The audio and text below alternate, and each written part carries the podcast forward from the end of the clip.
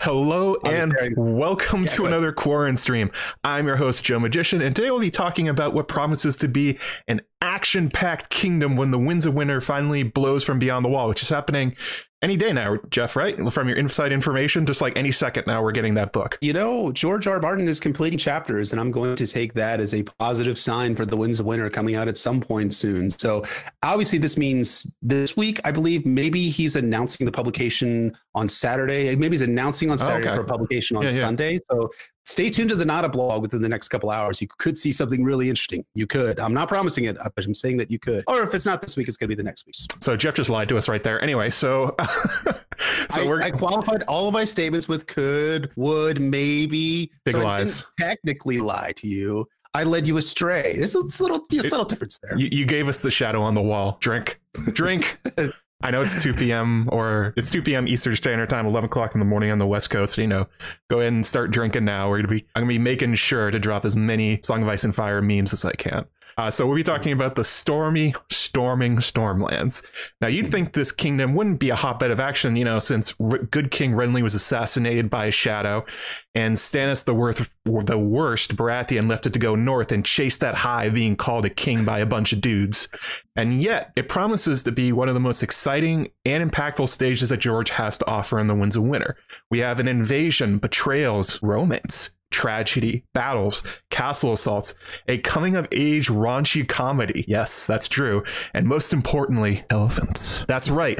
We're finally gonna get our elephants. And joining today is the Stanner Man of Stannermen, the fandom villain, the Twitter heel, and co-host of the Nauticast podcast, Jeff, aka BryndenBFish. Jeff, how you doing? I'm doing great. So I guess it's the part where I say hello and well, mm-hmm. no, I'm not going to do that this time. I am really happy to be here. I uh, Matt's been on so many of our, our episodes for the regular Nauticast going back to Jon one and two, which we did like a year. I, I listened to that very recently actually because mm-hmm. I was doing some prep work for Jon six and seven. I'm like, oh yeah, we did this. When when we did this? Oh, it was like October 2019 when we did that episode. And then we had our we had our month of Davos. We did four parts of Davos, and you joined us for part three for that. So that was mm-hmm. really special and awesome to have you here. And it's it's fun to be here to talk about the Stormlands because this is this is a, a place that I personally find to be one of the most interesting spots uh, that is that the Winds winner specifically is going to take us because so much 99 98 even if you want to be generous of what we 98% of what we saw in Game of Thrones is not going to be replicated in A Song of Ice and Fire and the Winds of Winter. There's no Jon Connington. There's no Aegon.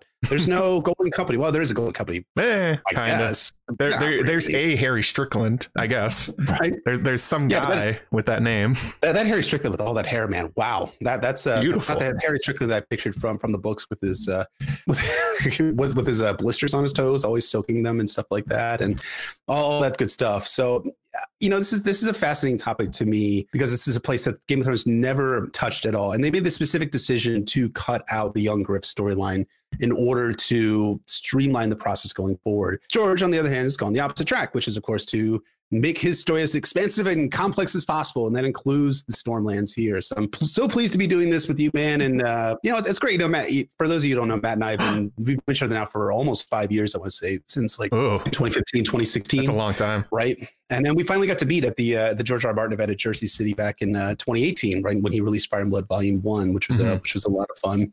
Uh, if you go back to like our our channels, oh God, nobody should watch that stream. It's we a great stream we, we got both, so like, drunk, Jeff. Wasted, but we are so we're like just like crushed there and like trying to have a debate about. I don't even remember now. I, uh, if you if it was you about Aegon the Third. It's about the dragons. Okay, about Aegon the Third. Yep, yep, yep. Was about Aegon the Third? I thought it was about. I thought it was just. I thought that was the uh, the layer, like the kind of uh, the surface layer for the oh debate oh about God. versus Stannis. Um, because that's what all our debates end up coming down to when we come to uh uh to, to uh we're talking about Song of Ice and Fire. But yeah, it's it's it's a super huge pleasure to be here with you, man. Uh, yeah. I'm happy to celebrate almost five years of friendship with you and happy to be here on this uh, episode. Friendship, on, on friendship is a strong word. Um, we are moderation acquaintances, coworkers, frenemies, frenemies, frenemies. Yes, frenemies, yes, yes. Fren- there we go. Never call us guys. Don't get the wrong impression here. This is just because we're both co-moderators. We are just hyping a Song of Ice and Fire team right now. That's right. Mm-hmm. How am I supposed to afford my the next laser cannon on the Sky Palace if I don't continue to make more money doing? We have to shill the board. Yeah, that's right. Mm-hmm, mm-hmm, we make mm-hmm. all that money from it. Although, fun yeah, fact, we actually so could. We don't. We don't. it's the weirdest thing. Reddit gave the ability. This is like like totally off topic, but Reddit like gave the ability to tip moderators, and I just laughed out loud when that came out. I'm like, what are you doing? Why would you tip a moderator? it's just like, uh, yeah, Reddit. Uh, Wow, I, what, what a website. I'm pro- I'm pro- providing content by banning people. I guess. I guess that's the explanation. Well, We can't actually pay you. We can give you tips, though. I mean, it's it's basically the same conceit of working, doing restaurant work. If you've ever done that before, Oh, true. I'm sure many have have done that as well. So yeah, performing service. Speaking of Mhm. tipping, though, onto the uh, the whole promo thing that's going on. Even though you cannot tip me on Reddit, please don't even try. I don't think I have it turned on. You can do it here, and there are other ways to give back. If you want to hit that like button, if you want to um, leave a comment afterwards. Uh, actually, let's let's think of a comment thing that they should say afterwards. Why is Renly better than Stannis? Please leave that in the comments below after you watch this. Um, share, hit that little bell button if you want to get notifications. Also, um, if you want to support me, you can support me on patreon.com slash Joe Magician, where actually today we got I, I got a new um a new patron uh scott westbury joined the uh joined as a maester thank you so much scott and also to um archmaester and mullen who joined um earlier this week thank you guys both so much for that and oh Speaking of the other way, Sanrixian just demonstrated it with her with her typical way of speaking, I guess. Uh, Five dollars from San Sanrixian. She says Franz. So I guess she's talking about the leaves. Uh, was it, is it Franz or is it Franz from uh from what's the father of the bride? Remember that's that's the Ooh. character that, that Martin Short plays. It's F Franz, No, it Franz? F R O D N S. So I think she's talk- she's a big fan of leaves. So I think that's what she's talking about here. You know, fronds on a um on a house plant. So Can Rickson come and you know rake up my yard? I would really appreciate it because I'm it's one of my chores that's on my to do list that I've not yet done yet. I'm going to pawn off on you. So Sanry, if you want to come to Baltimore, come Actually- find me. You can. I'll give you a rake. Well, no, you need to bring your own rake. Oh my I, I God. can bring you my. uh also um actually hang on a second. There's also a paypal link because um some folks don't like giving youtube half or something like that you you guys don't have it um turned on on the Nauticast one but yeah they take a pretty significant bite out of it um uh let's see here ten dollars from ramona zamfir one uh my what is she just Shenistal level patron and actually I have a couple questions coming from her later but thank you very much ramona for the ten dollars. Very, very, uh, very, very generous of you. Uh, Sanrixian is clarifying that she's saying we are friends. Oh, oh. Interesting. What- so what- not talking what- about leaves. What is a what is this brand? What, what does that mean? Did- What does that mean to you? Is it like assets? That's what I have. Hmm, I, I think yeah, assets is a good way of putting it. I think it's exploitable assets is probably the, the Mhm. qualifier that I would use. Yeah, definitely. Yeah, all those ways are ways you can uh, support me in the channel if you, if you are feeling very generous. And um, what else was I going to say? Oh, so what I have upcoming? Actually, Jeff knows about this project because uh, Jeff actually does know about a fair amount of my tinfoil theories before they get posted. Because I post them in the mod Slack and I say, okay, people who are more reasonable tell me why I'm wrong, and Jeff is very happy to tell me why I'm wrong. Um, so next one coming up will be at the Tattered Prince and his true identity as well as a short video about the five year gap, essentially saying Hmm. what it is, because I get tired of explaining it. So I'm gonna be like, I'm just gonna point to it every time and say, here, guys, look, you can just go watch this. It's short, it explains it, it has all the quotes. You'll be great. I don't have to do this ever, ever again. Um, and the Tattered Prince, uh, the Tattered Prince thing is an extension of the Brienne the Beauty, um, Brienne the Beauty, Pretty Meris connection that actually I came up with live on a Maester Monthly cast. And while I said it, Jeff stopped the recording and said, Matt, you have to write this. I'm like, oh, okay. and then we had to record the whole thing all over again. No, I didn't. You know, we just, just it was it was, it was an excellent theory. Um, and this one I think was going to be equally excellent with a lot of uh, interesting candidates. I won't I won't spoil anyone here. Uh, I, I like as you folks know, I like to keep all the, the secrets that I know completely under wraps and to myself because that makes me feel good to be withholding from all of you. that is how he does. Oh, another super chat from Cam Cam, two dollars. Thank you so much. Uh, shitting on your mods, how kind and professional. Yeah, yeah. Song of Ice and Fire mod team. We are we are just co-workers. Just just just coworkers, just friends. No, what exploitable assets, it's fellow exploitable assets. That, that's right. That's what they are. Oh, and uh, ten dollars from uh, Amy Blackfire. She she says, "Thank you, Amy. Very very generous. Uh, you rock, Matt. Loved hanging out in the Slack bar last night. Mariah Carey Xmas music music is bay. Did you know she released a new version? She released a new video with like um, Great. it's amazing. It already has sixty million views on it. The exact Great. same music though. So she just recorded herself looking hot, and it was great. Way to go, Mariah. Very good. Well well done, Mariah Carey, my friend friend. Jeff yeah. loves Jeff loves Mariah Carey. Um. I think that's it for. Oh, for, also for promos, we were talking about this before it goes live. Speaking of merchandise, um, with that video, uh, the Tattered Prince coming, I will be launching like T-shirts and whatnot. Um, patrons will be getting some sort of coupon or something like that, some sort of code to get it um for free, depending on. Actually, probably maybe just for free. I don't know. It depends on the uh, patron level. Or I don't. I should not make this complicated. I should just do it for free. Um. and uh, the the channel relaunch stuff. So all the new artwork from Sam Rixian will be going up along with a new intro and a different snippet of my of the song I used at the beginning. Um, so with that, I thought I actually have before we go into the the rest of the Stormland stuff, I have a email here. I don't know if you guys know this. I do have an email you guys can send questions to if you want me to address them during chat, and for some reason you don't want to put them on YouTube or send them through the other ways to get me. Uh, it's askjoemagician at gmail.com. And this one came from uh, Sophia. And she wrote a very long, detailed email. And we're just going to talk about part of it. But the basics of the email is she was th- she had watched the episode with Gray Area um, where we were talking about how human like Ghost is and how intelligent he is and how he seems so different from the other dire wolves and just like what the hell's going on with him. And actually, you guys on Nauticast recently got to the exact chapter where this happened. It's the one where Jon is asleep and then he's in Ghost, and Ghost is standing on a cliff, and all of a sudden he's in a forest, and then Bran mm-hmm. shows up, and it's like high fantasy what the fuck are you doing george? Um, and so the question she had uh, i'm just gonna i'm just gonna read this but it was a really good point she had here. She said i agree with you that Jon is not as, as powerful as bran and that ghost is much more clever than Jon. i mean jon still knows nothing so yeah. But i cannot dis- explain that the descriptions in Jon's wolf dreams are more human-like. I have some phrases from a clash of kings for comparison. Uh, this one is from Jon. it says their encampment had no plan to it. He saw no ditches, no sharpened stakes, no neat rows of horse lines.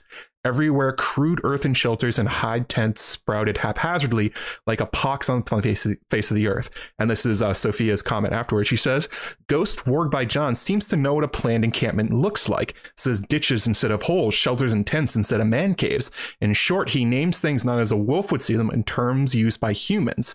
Now, to be fair, he has his wolf perspective moments, but not as often as Summer, and the rest are very extraordinary. How can a direwolf make the poetic alliterations of the pox on the face of the earth? Good question.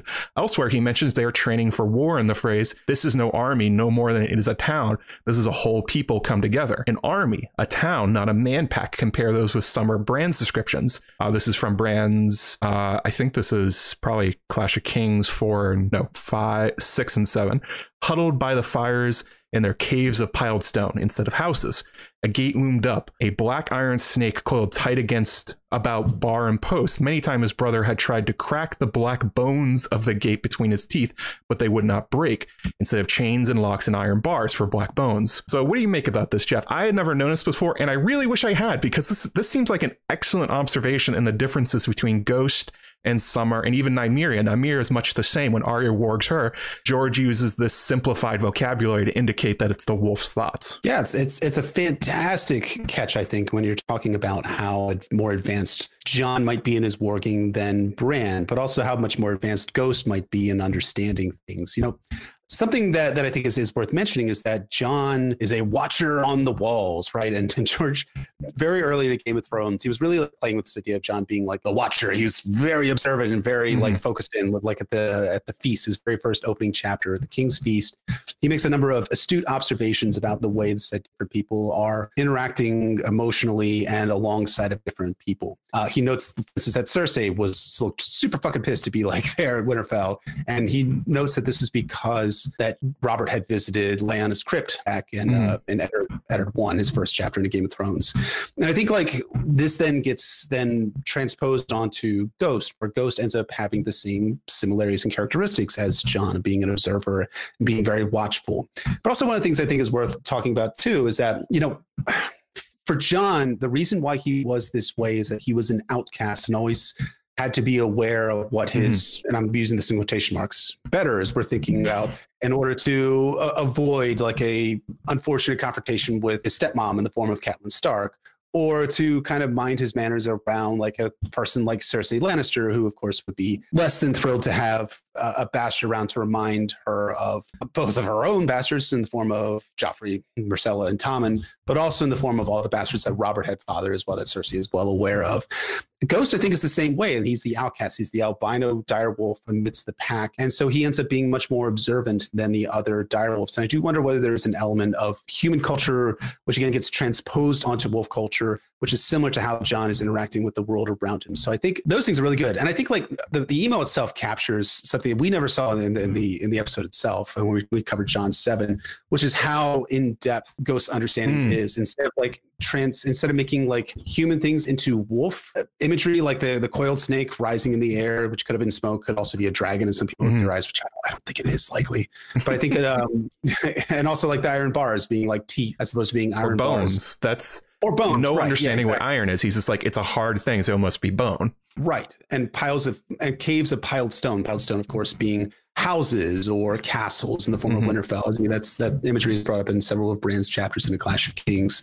So I think that's great, and, and I think like having Jon have this wider perspective, and as which ends up getting, getting mirrored in Ghost is is excellent, and having Jon be interestingly mu- like less like trained. Like with the, one of the things we talked about in that episode on Jon Seven is that Jon does not have a magical mentor figure like Bran does, because Bran has No. Jojen, and eventually he's going to have Bloodraven for a short time before Bloodraven very sadly passes away due to uh, extremely natural causes. I think that's, remember yeah, sure, man.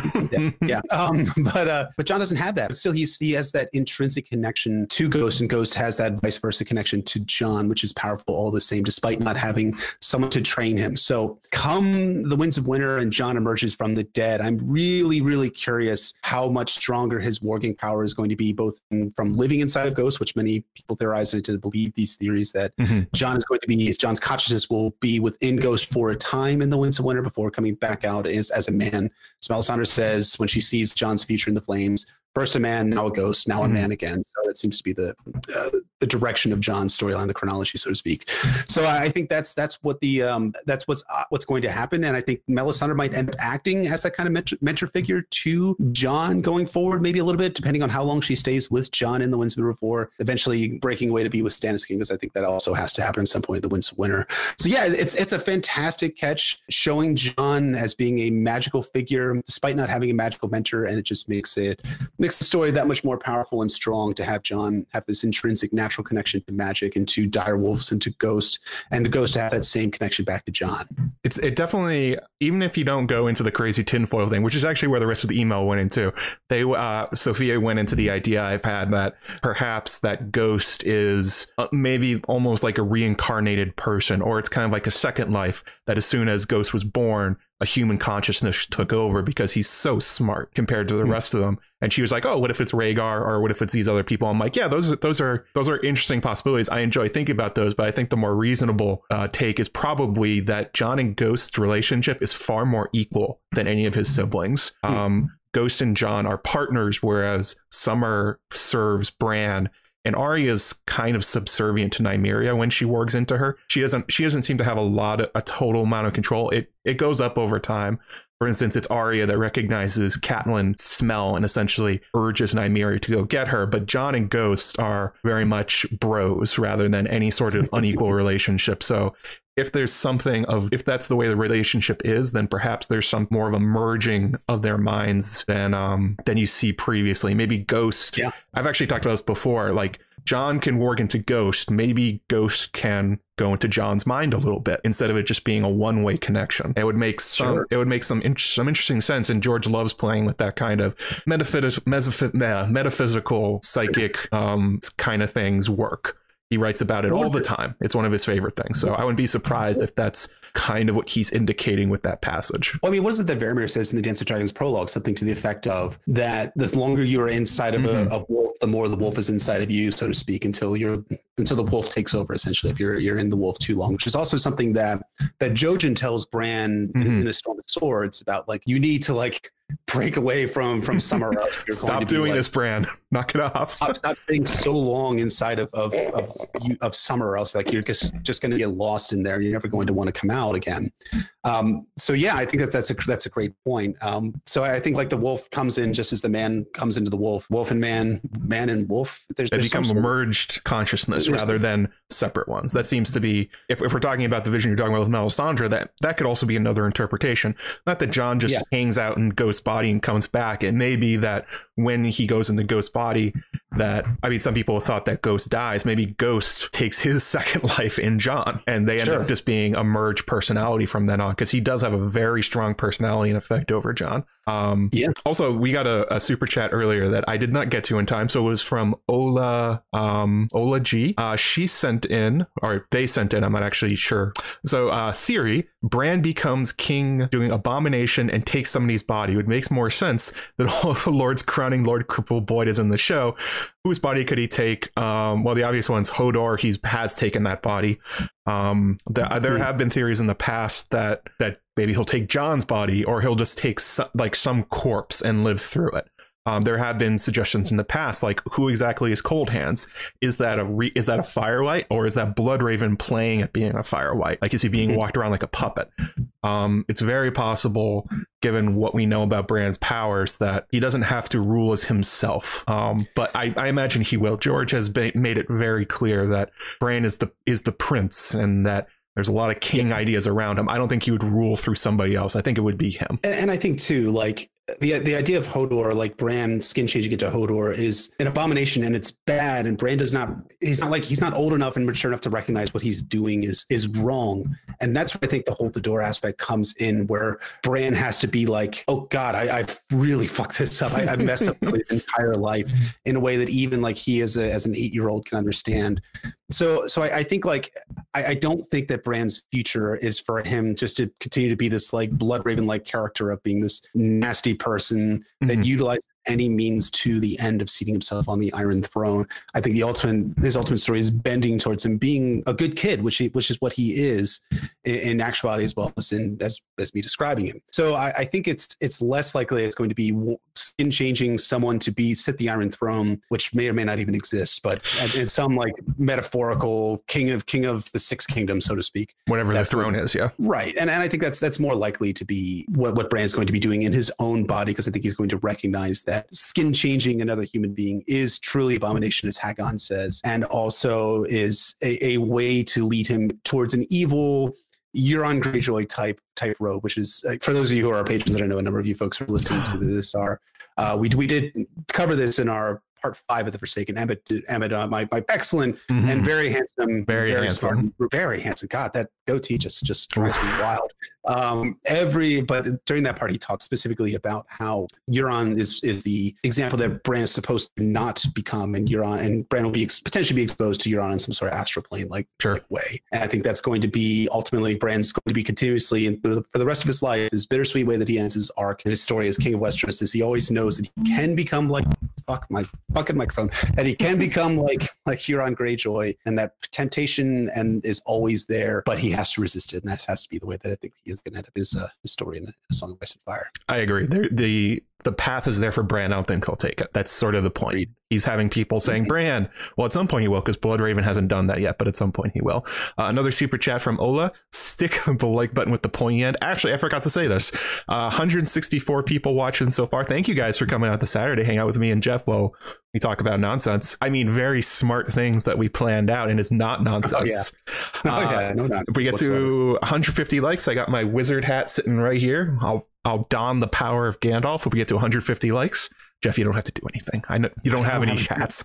My, my hat is upstairs. The You can go get a hat if you want. Baltimore Orioles hat is upstairs. So Yeah. sadly, Yeah, sure. If we get to 150, Jeff will also put on his Orioles hat. Sure. I'll have to run upstairs real quick and say hi to my children. My children might come might come at some point. I invited Oh, kids the best guests. hi to everyone. Um, it's because they were very excited that I was doing a video podcast this time. So uh, yeah, we'll see. Maybe they maybe they will. Maybe They're- they're will. right. Yeah, so slam that like button. We get up to 175. I'll put on my Germ hat, sitting also right here with the very fancy emerald turtle. Also, yes, the Emmett thirst is is ever present. Although he he put a thing on Twitter yesterday where he was like, uh, "Which celebrities do you look like?" And he does look like Edward Snowden. It's it's true.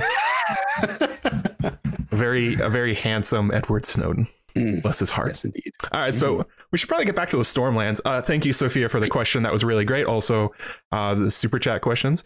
So we're going to lead off here with a quote, and I think this is maybe one of your favorites. I would guess, right? Mhm. Especially your love of uh, young Griff and everything that's going on here. So this is from the uh, Dance with Dragons Kevan Lannister epilogue, and it is after Kevan has been quarreled to death, well, close to death by Varys at this point. I will be playing the role of Kevan. Jeff will be playing the role of Varys, so you get to hear his Varys voice, which Just will because be I'm going bald, I play Varys. Is that what's going on here? Just because I'm going bald. Okay, I see it. I see what you're doing. Yeah.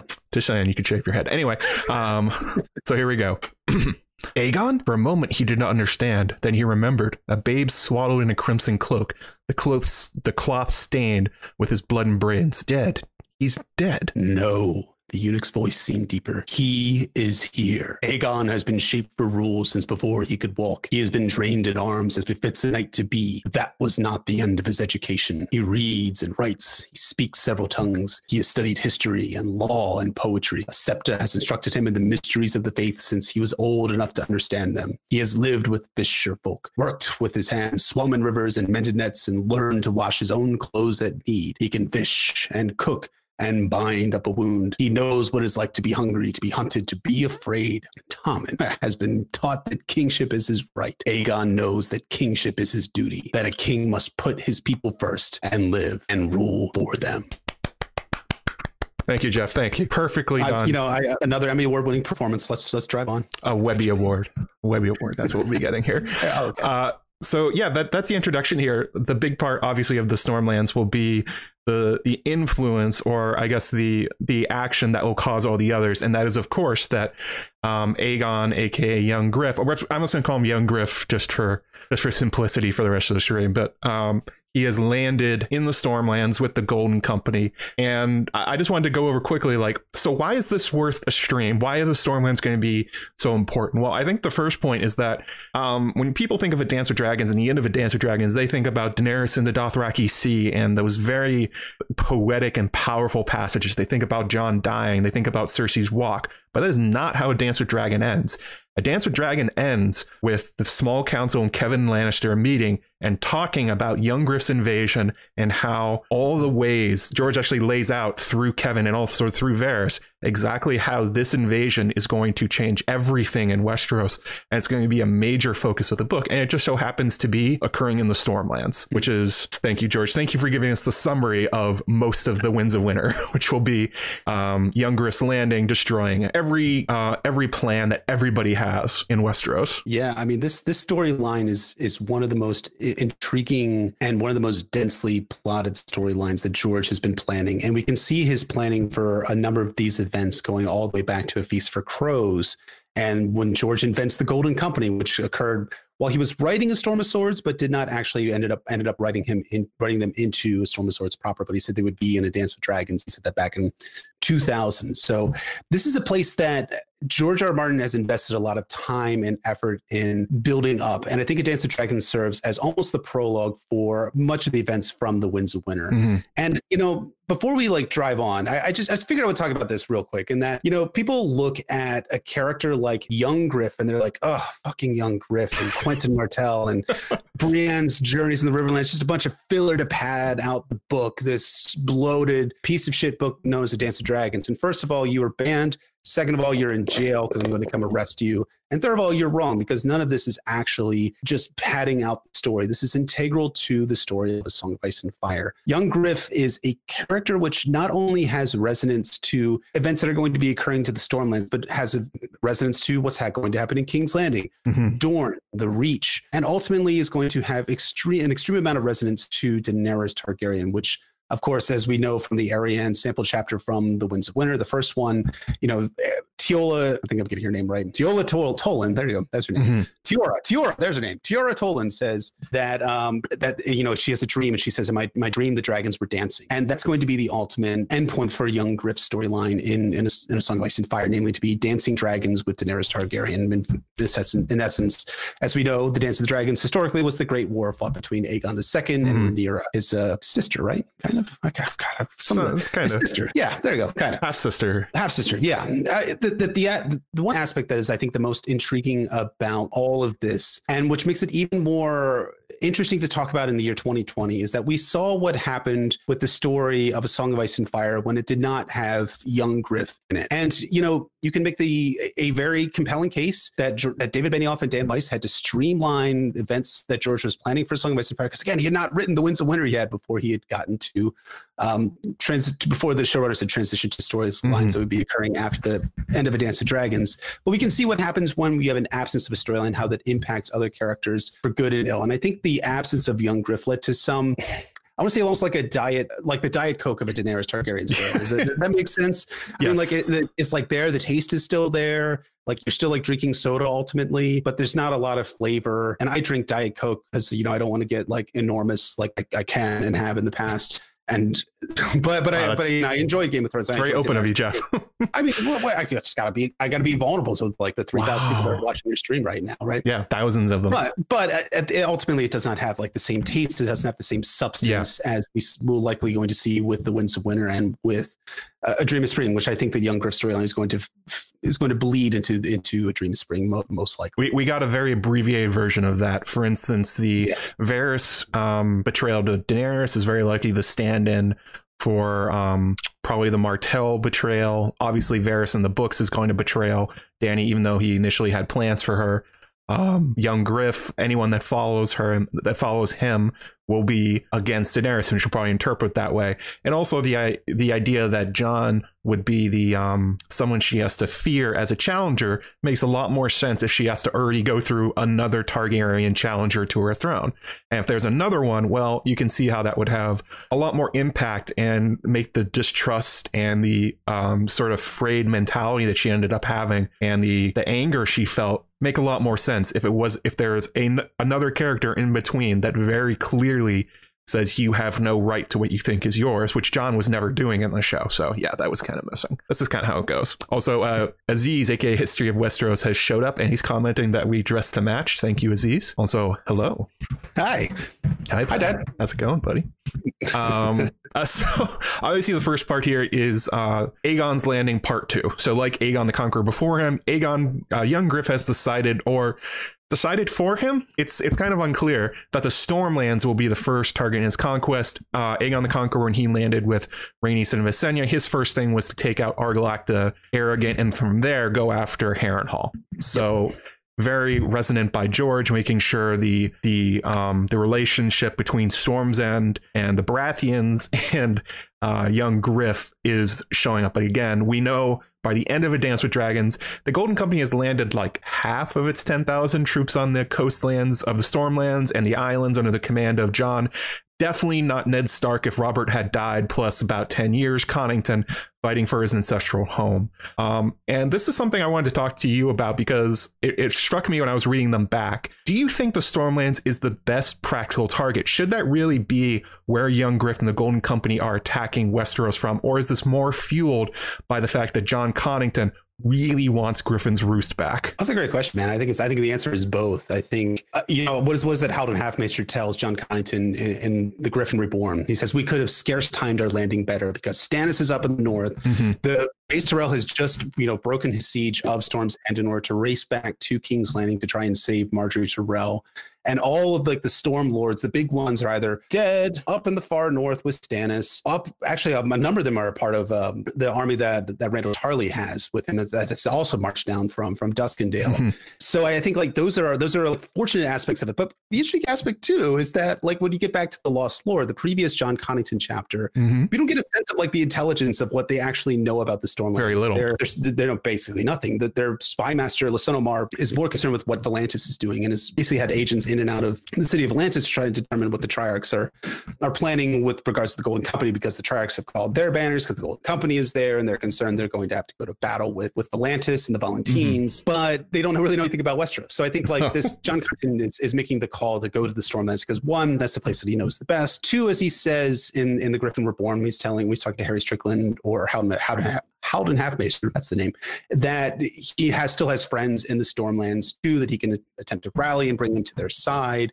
and more importantly like he knows he knows just he, generally he knows the land he knows the castles mm-hmm. he knows the players he knows all of the, the politics that have fed into what the stormlands are in the year 301 ac which is about when this this event occurs with the aegon's invasion so i think that, that those are like the primary th- drivers for why they end up choosing the stormlands mm-hmm. and i think like you know something else and i think we should talk about this too a little bit is that it's really really really lucky how so lucky how easy like their landing is even if they only got half of their men to the shore. They really should have gotten zero fucking nothing fuck all for, for the people there. Why is that? Because right before they had landed there, the Redwyne Fleet was in and around Dragonstone, right? All mm-hmm. 500 ships. But they had since just right, it must have been right before that Aegon landed. They had come around the Armadoran because they were going to sail against uh, against Euron Greyjoy and the Iron and the Iron Fleet. Then you had Victarion, who's also sailing sort of similar in the same direction uh, that the that young Griff is. Mm-hmm. They could have carried each other. They did not. In fact, um, one of Victarion's fleets ended up in Lys, which was a place that the Golden Company landed briefly to take on water and supplies before proceeding on to Westeros. And of course, all those armies, those Mace Tyrell has something like 30,000 dudes, maybe 15,000 if we're going to take the, the, the underestimate for, how many men he had in, in, in, place around Storm's End.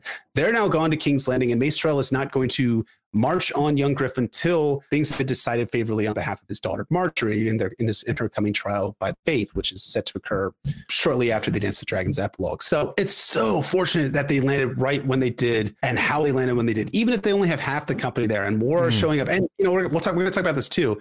It's also fortunate, like the people that like got lost along the way, they end up landing in castles and taking the castles. They Just like, oh look, there's Estermont. Uh, sure, I guess I guess we'll take that. That's we fine. Don't, we don't need Estermont, but sure, we'll take it. Um, actually, uh, Isabel Harper in the chat brings up a good point. Aurane Waters, the new pirate king of the Basilisk Isles. Oh no, not the Basilisk Isles of the um of the stepstones, he apparently does not notice them going by or doesn't have them pay a toll. They certainly don't talk about it. That's another amazing stroke of luck. It's almost like George is setting up the the invasion to go really well at the beginning, only for it to go really badly as it gets into right. the Winds of Winter. I mean, like you know, like we we talk about how Robb Stark when he started his campaign, like it was it was really like kind of tough at first, right? You mm-hmm. had Tywin's army in place, like directly to the south of him, Jaime Lannister besieging Riverrun. You had Ned Stark in prison because he hadn't been executed at that point, and so like he had to like overcome these major obstacles and hurdles in order to achieve some ascendancy when we started a Clash of Kings and defeating Jaime Lannister and sending Tywin and his fucking brutal, torturous ass back to Harrenhal, and then of course then defeating Stafford Lannister out in the Westerlands in a Clash of Kings too. All of these things were major obstacles for Robb Stark when he was mm-hmm. attempting to gain his crown, and I think we're going to see similar obstacles for Jon Snow's storyline as he ascends to King in the North at some point in the Winds of Winter. Sure, those obstacles don't exist for young Griff. No. Like he's basically walking into victory after victory after victory after victory, and just speaking like just narratively, like how people write stories in books. Like if someone's going, so if as we as I was told in the army once like if your attack is going really, really well, it's probably an ambush. Mm-hmm. In the mm-hmm. same way that kind of works for narratively speaking. If your storyline and your narrative is going really, really well, it's leading to fucking disaster at some point down the road. And that's what's coming for young Griff at the end. But I'm getting way, way ahead of way, myself. Yeah, way ahead of yourself. Actually, as Bookshelf Stuff is also uh, want to say when we talk on Maester Monthly, he says if the author tells you what's going to happen, it's going to go wrong. And we know the entire invasion plan for Connington and Young Griff. Therefore, they're fucked. But they don't Yeah. know it yet. Um, and this is something uh, I know you have written extensively about. Uh, you have Mace Tyrell and uh, Friends in the Reach versus Young Griff. Mhm. So this is a, a wrinkle that's happening, and this is something that's noticed primarily in the epilogue of A Dance with Dragons. That Kevan Lannister just happens to note that he thinks Randyll Tarly can be pried away from uh, from Mace Tyrell and perhaps quite a few of the of the uh, Reach Lords, in particular the Red ones. So, what what do you make of this? Is this? Um, oh, hang on one second. Let me be uh, donated five dollars, saying great stream. Thank you so much, Lemmy. Very very generous of you.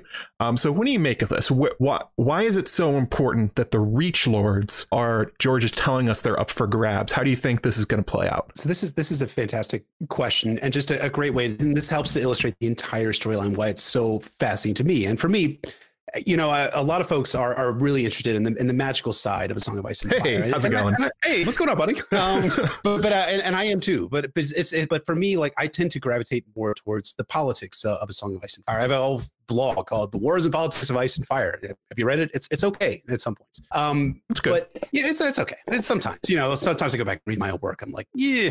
I, I was rereading some of the stuff for Below the Conquer to kind of get like back in the mindset of talking about this. And I'm like, God, this some of these essays just need just a, a degree of editing in order to make these just a little bit uh, clearer and better, and, and less like ten thousand words, and more like you know, five. minutes. Anyways, um, so friends in the reach. This is this is a, a really interesting topic because I think it's Laswell Pre- Peak that brings up like, ah, we still have friends in the reach, The and peaks, of course, the peaks have friends. Bullshit peak. Right. Yeah. Well, how many peaks? There's like there is a peak lore that exists at some somewhere in in you know the reach. Um, I think I, can't imagine they have more than just a you know, a pop tent there and maybe like a lamplight that they've been granted by the by their overlords because of how many times they've rebelled and been on the wrong side of rebellion. So I, I can't imagine they're actually the friends of the reach. And I think, excuse me, I think Laswell Peake is referring to like oh the traditional allies of the black of House Blackfyre that was fighting on our sides, all those Yeah. secondary houses that were joining up with us um, in, in terms of in terms of like all the failed rebellions they've had in the past. Here's the issue. Laswell, those houses, if any of them exist anymore, they're significantly reduced. Mhm. And if they are not significantly reduced, they are been they have been co-opted and brought into the fold of the royal house of, of Wester of Westeros in terms of the Lannisters and the Baratheons. The other, but the thing is that he's Laswell Peake is not exactly wrong because he does reference Randyll Tarly, and I have to throw it over to, to our friend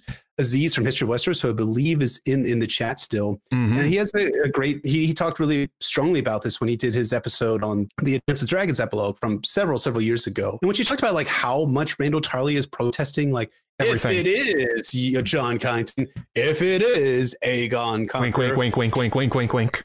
me, me thinks Lord Randyll Tarly protests too much.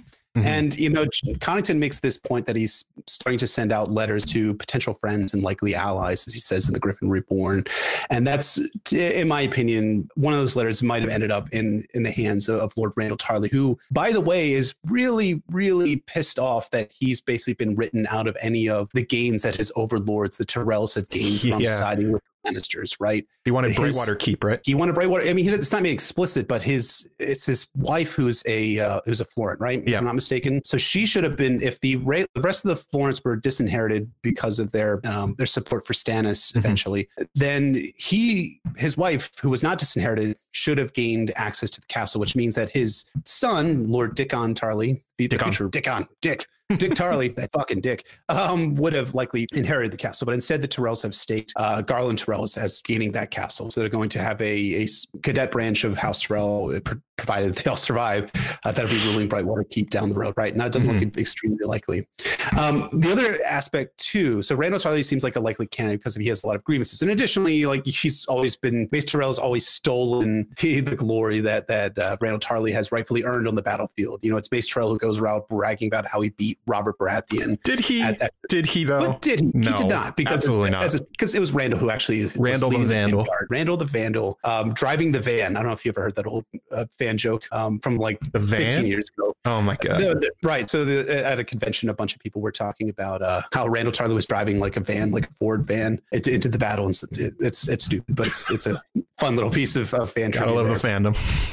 Oh yeah, but but uh, Mace Tyrell has stolen all of the glory that Randyll Tarly has rightfully earned. is also Mace Tyrell stolen the castles, stolen quotation marks, the castles that um the that Randyll Tarly should have inherited. And now like Randyll's making his own moves. He's he's betrothed his son Dickon to uh, one of those one of those houses that's in the in the Crownlands. Um uh fuck what the, the one was up. the yeah there was it was the knight the Kingsguard knight that was with or not the Kingsguard knight but the one knight who was a, an ally of of Rhaegar's from Robert's Robert Baratheon. Uh, Mooton, Eleanor Mooton. There you go. No. So the Mooton, so he's, he's has Eleanor So he's he's making his own political moves, Mhm. and I think another one of his moves is going to be also in order to join to join young Griff. We can talk about how that might happen, uh, but that's just the overall. Thing. The other aspect too is there's another lord in the mix as well, and that's a lord by the name of Mathis Rowan. Mathis Rowan is interesting because it's not indicated in the text itself, but in the uh, World of Ice and Fire app, which George R. R. Martin answered hundreds of questions on behalf of about Over lunch.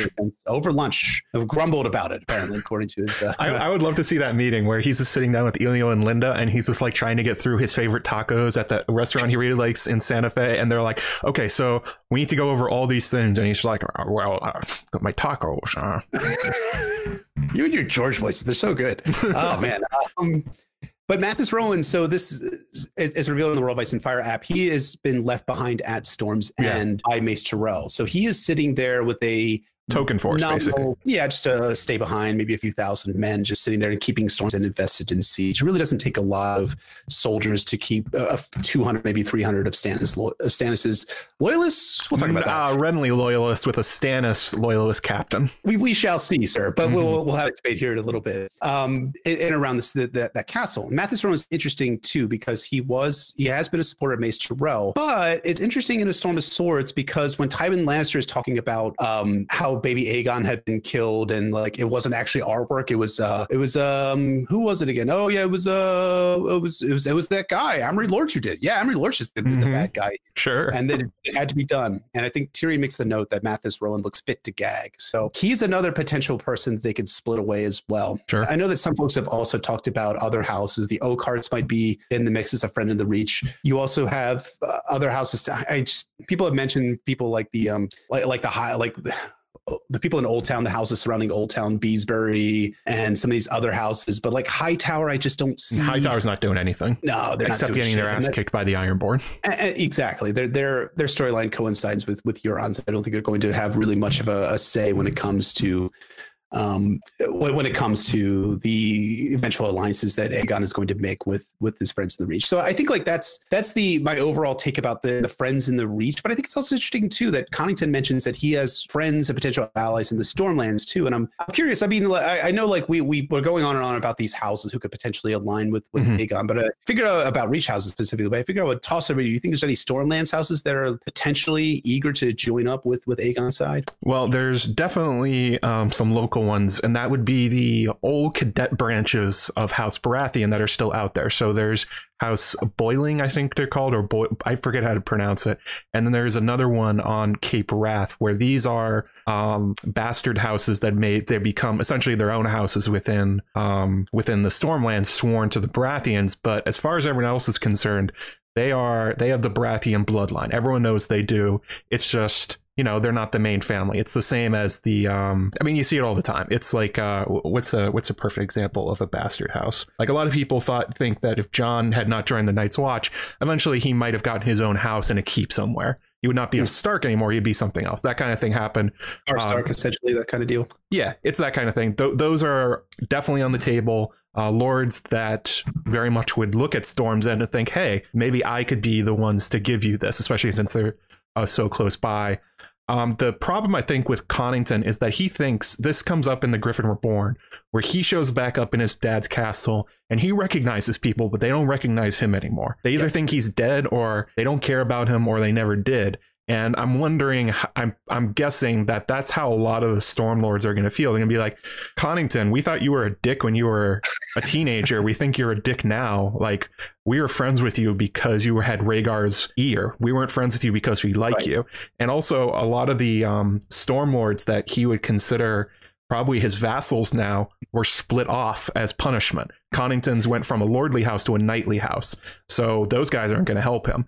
It- he's probably overplaying his hand. And in terms of the the reach, there's two things that are that are going to come up here. Uh, one, the, some houses are not going to like young Griff's faction if they ally with the Dornish. The Reacher Mm-hmm. Lords, I mean, the Marcher Lords are going to be very unhappy about that development with Arianne showing up. But also, if you look at the houses that you mentioned, all those houses are Garth Greenhand houses, which House Tyrell is not. There has always been this um, this tension between the Tyrells and their vassals that when they were raised by Aegon the Conqueror after the death of the Gardeners, the Garth Garth Greenhand houses were like these these dickheads, these um, up jump servants have no historical ties to the Reach back to Garth Greenhand like all the rest of us do. So you know the Rowans, the Tarleys, the um, the Florents, the um, the Hightowers, all these houses claim heritage back to this one character. The Tyrells do not. And basically, ever since they came into power, those houses have been scheming against them, essentially saying, like,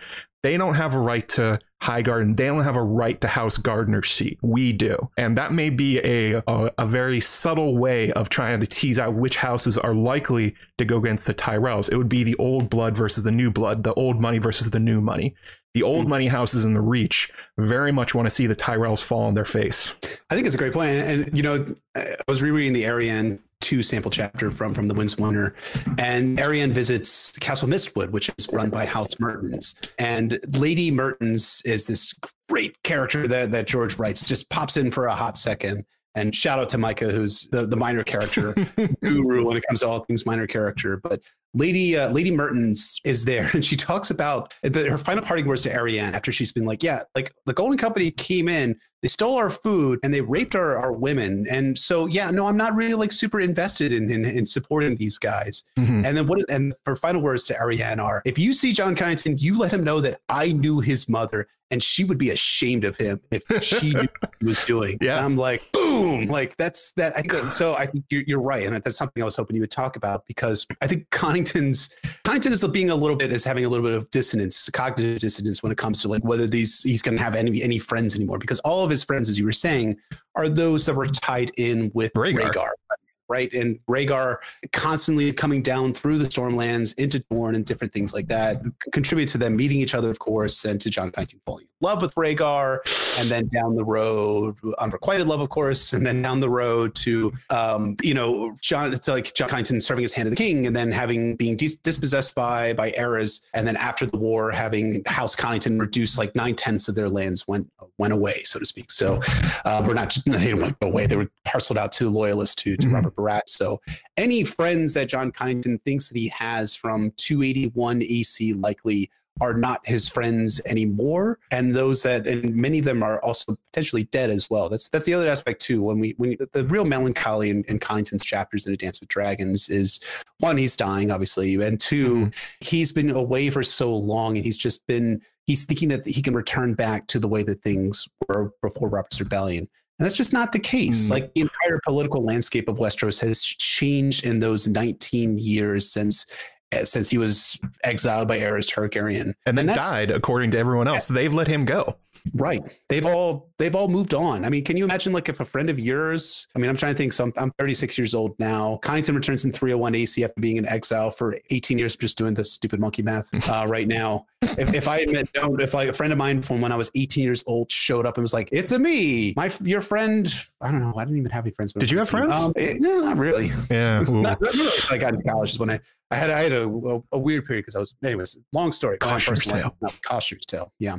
Um, showing back up, be like, it's me. Let's get let's go. Let's get back to like taking the Iron Throne for this this kid. It's Aegon right there. He's right there. The guy that you. No, I think a lot of these people are gonna be like, uh, no. We, well, good luck on all that. If you end up like doing well in your coming battles, we'll, we'll it's in my again favor. if, if if I can like get something out of it, maybe, and you're looking victorious and like you're going to be triumphant in your coming campaign, then yeah, let's let's let's get a beer. But before that, though, I'm gonna either the other aspect too is that so many of these lords are just not present, right, in, in the Mhm. Stormlands right now as well. That's another aspect. Very few of these lords are, are are there. I think they only mentioned one by name. That's Old Lord Whitehead. Of course, has Adam Whitehead. Yeah. Sir Adam Whitehead, who of course is the the a fan extraordinaire of a Song of Ice and Fire, who runs the the blog, the pop culture blog, but also has some Song of Ice and Fire stuff called Mhm. the um, called Wertzone, and also also the Atlas of Ice and Fire as well. If you hear any banging, that's my children upstairs. I think they're uh, they're building something.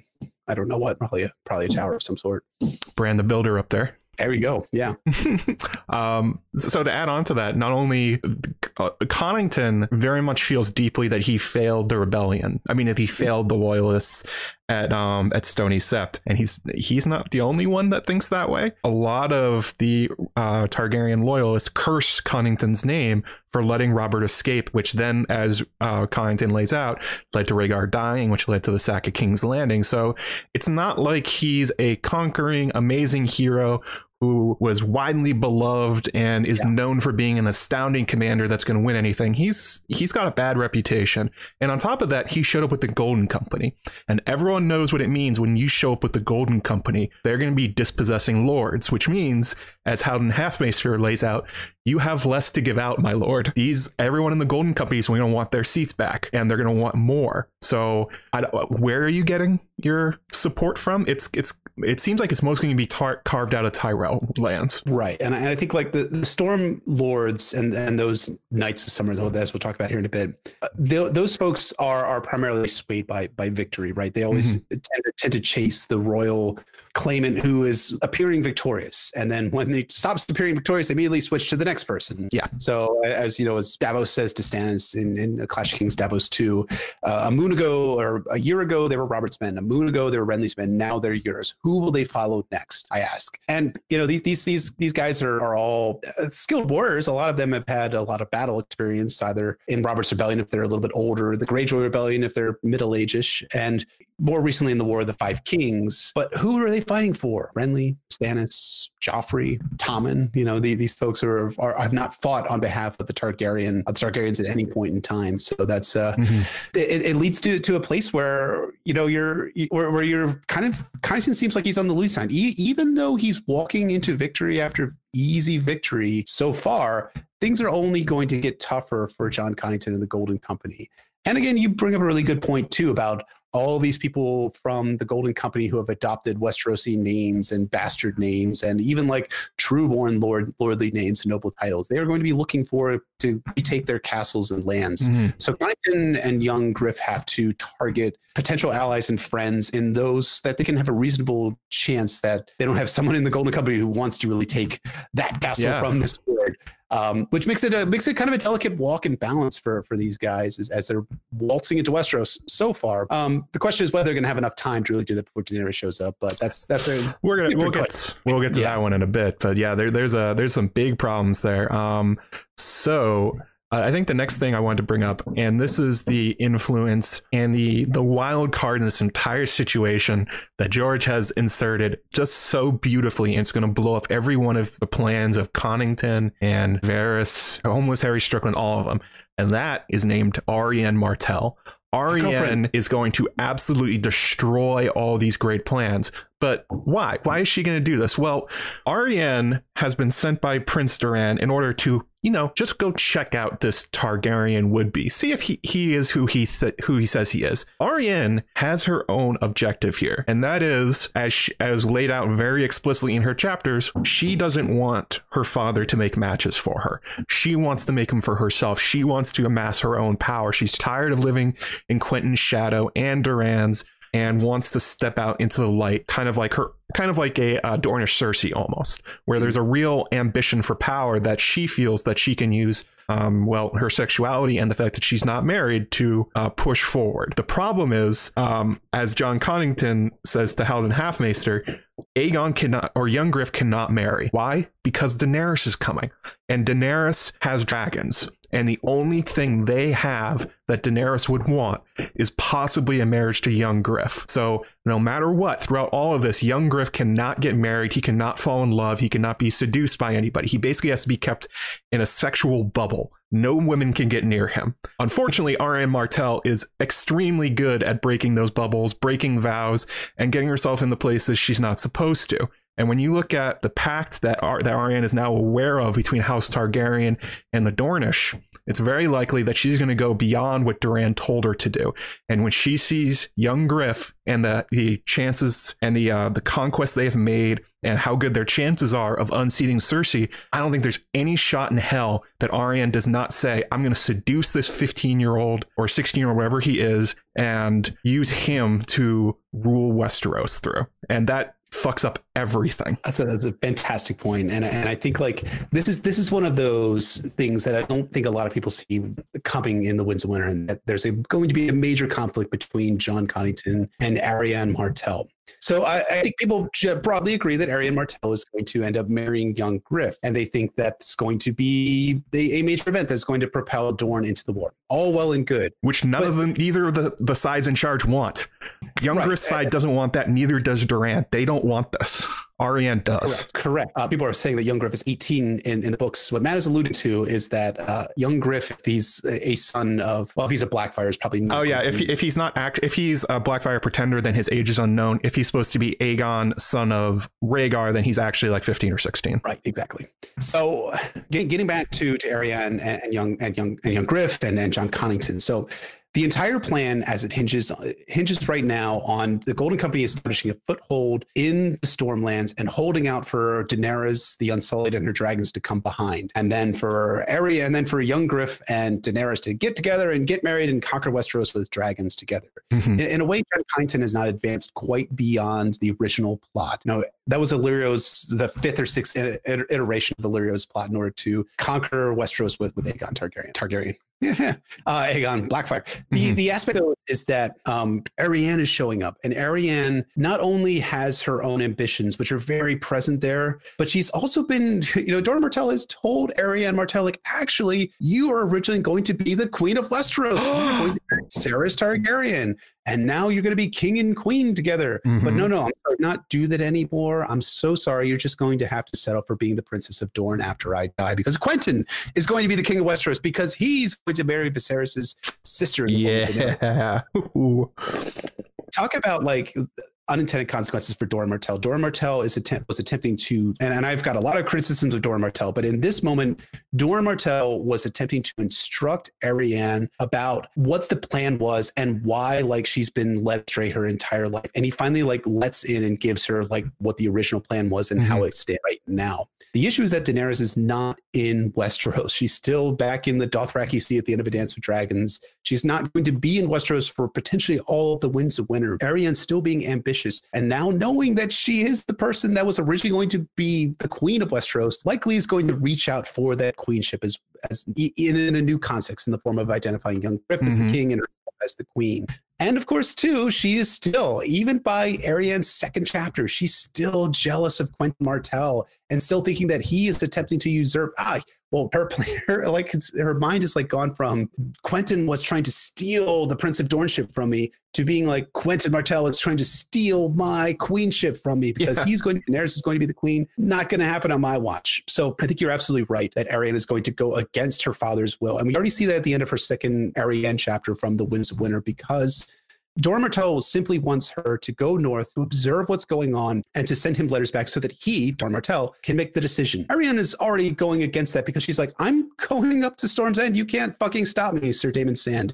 I can do whatever I want because I'm in charge here. And he really can't stop her. The only person who could really counteract her orders is Doran Martell, and he's not there. So he is, she's superseding her orders already and already exuding that ambitious streak that we saw in her Feast for Crows chapters. That she was, you know, the queen maker, queen, right? As being the queen maker. Now she's her queen making plot is for herself. She's going to make herself the queen of Westeros by attempting to to sile up with with Aegon. So I think there's going to be a definite seduction uh, of young Griff in, in, in the Winds of Winter by by and I think Jon Connington's going to be like, this is terrible. This this is just so terrible. Like, stop! Don't do. Everything's going astray because this Dornish woman is showing up and she's way too sexy. George, why did you write her like this? And she's going to seduce right. everybody. That's her move. She seduced Arys Oakheart. She went after Balon Swan. She's not going to stop. She tries to do Daemon Sand in her Winds of Winter yeah. chapters. Like, oh well, we could we could make out right. And he's like, no, I'm not stupid. Uh, he, he's apparently the well, only one that someone might be stupid, and that's that someone might be young Griff. Um, well, even if it's not just uh, even if it's not just her like seducing Aegon, she might hold over him, being like, "If you we do not get wed, there is no alliance between us." Oh, that's Simply true. She could lie. Yeah. All of those soldiers that you know are massing in the Prince's Pass in the Bone Way, they're not fucking marching until we get married because I am not going to release these men to join your service until you agree to to wed me and to mm-hmm. make me in fact as well as a name. So I think that's I mean it's it's a brilliant it's a brilliant thing I think a lot of people have not really seen how complex this relationship is going to be in the Winds Winter, and then factor in Jon Connington too, and him being like, "Oh no, please don't don't do this. This is bad." it's just going to be it's it's going to be great. And also, um, you know, and I'm sorry, I know I'm monologuing a lot. And I'm going to turn it back over to you in just once, one, just a second. Um, and I apologize, man. I know this is your stream, and I'm just just it's our stream. Jeff. Back. Oh yeah, that is our stream. Yes, because we're you know we're making a making a little stream here. Friends. Yeah. Um, but um, the other aspect too is that uh, I just lost my train of thought. Oh, Jon Connington, when he's thinking about Elia Martell, right? Yeah. He really does like Elia Martell. He Hates thinks her. that she's trash because she wasn't strong enough for Rhaegar like I was. Uh, but the reality is that you know she had si- significant health issues that that Jon Connington was misogynistically being like, "Fuck her for for being a woman, God, and for not being able to bear any more sons. God, what a stupid fucking woman." And I think he's going to end up end up transposing, or maybe not transposing. I'm trying to think of the right word, um, translating, so to speak, or, Yeah. or tra- and let's go transposing things. Sounds right. Transpose Elia Martell onto Arianne and like being like taking those same emotions that he felt about Elia Martell and feeling them about Arianne, about her not being strong enough for his Yeah. silver. So, anyways, those are just a, a few thoughts about Arianne, Arianne, Young Griff, and John Kennedy, which I think is a great complex relationship, and that dynamic is something I'm really looking forward to being explored in the Winds of Winter. It gets even more complicated because Haldon Halfmaester says to Connington, "Well, young Griff can't marry her. Okay, fine. We're saving him for uh, for Daenerys. But Jon, you could. You're going to be the Lord of Griffin's Roost again. You have no children. Um, you're unwed. Why don't you marry somebody? Maybe this Arianne Martell person when she shows up. I mean, I don't think they actually mentioned Arianne, but he, Haldon's like, you can marry somebody, and Connington Right. internally goes, "Oh shit." Why? Well, not only does he have grayscale and he's gonna die, but also um Connington is um well he's in love with Rhaegar still. He's in love like romantically in love with him. Connington I mean, is is is uh at bisexual or homosexual, one of the two. He does not want to get married to anybody. He wants the Silver Prince back. And it's very likely that part of Connington's human heart in conflict with himself is that, as you were saying, well, he doesn't like Elia. If he thinks of Arya, Elia as Arianne, and then he's put in the situation where um, he tries to essentially jump on the grenade that is Arianne Martell to marry her in order to seal this alliance. Well, that's going to be something very hard for him personally to do. That's going to be denying a fundamental part of his personality. And he's not going to want to do that, but he can't tell anybody that. These are all secrets he has. And it's going to make their conquest even harder than it has to be. It may end up forcing um, young Griff and Arianne together. And this is also very much, it reads like a redux of Robb Stark and Jeyne Westerling. I Mhm. think that's what George is going for here. This is that story is playing out again, except Arianne Martell is probably more ambitious than Jeyne Westerling, although we don't really know. We know that uh, Sybell Spicer is pretty Yep. pretty into it. We don't think I don't think Jeyne Westerling is in on it. Arianne is absolutely in on whatever she's doing. So that's going to be a big problem for this going forwards. And actually, this is something that we've talked about in the past. Um, why would this work? Like, why why is Young Griff's going to be so vulnerable to Arianne Martell? And this came up in a infamous, famous post I wrote in the years past called "What exactly does a soiled septus uh, teach?" And the the thrust of that theory, which I wrote at uh, on work break because I was bored and I thought it was funny, um, was basically well, Septa Lemore is a highly sexual character, and she spends a lot of time with young Griff on their own in her cabin. And Tyrion sort of clocks her for being like, well, she's her behavior is really unusual for Septa. Maybe she has like a secret double life. And I said, well, what if she used to be a sex worker? And um, this is sort of a known problem with um, with boy lords, basically, and that is hormones. The, the fact is that uh, teenagers fall in love or fall in lust pretty easily and do stupid shit. And young Griff has essentially lived his life in a bubble where he has Varys has been like, oh well, he's been with the common people. He knows all about the world. He knows nothing of the world. He knows the little construction of like the the bubble and the shy maid and Illyrio's palace and Pentos, and that's basically it. So he has no he probably has no experience with women who aren't servants or serving him and have like legitimate sexual interest in him and are trying to seduce him. He might not have those defenses. So my theory, which is kind of funny, but uh, may be true. I'm not, I'm not really sure. It's still, it's parts of it still rings true. Is that basically Septa Lemore? Not only was she teaching him in the face, she was teaching him how to essentially um, be be a sexual being and to like understand, yeah, fuck as well, but also like understand seduction and when people come at you and all this stuff and it's like because he doesn't have that and he is just like a babe in the woods comparatively to Arianne Martell. And that leaves him, much like Robb Stark, at a huge disadvantage as a would be king.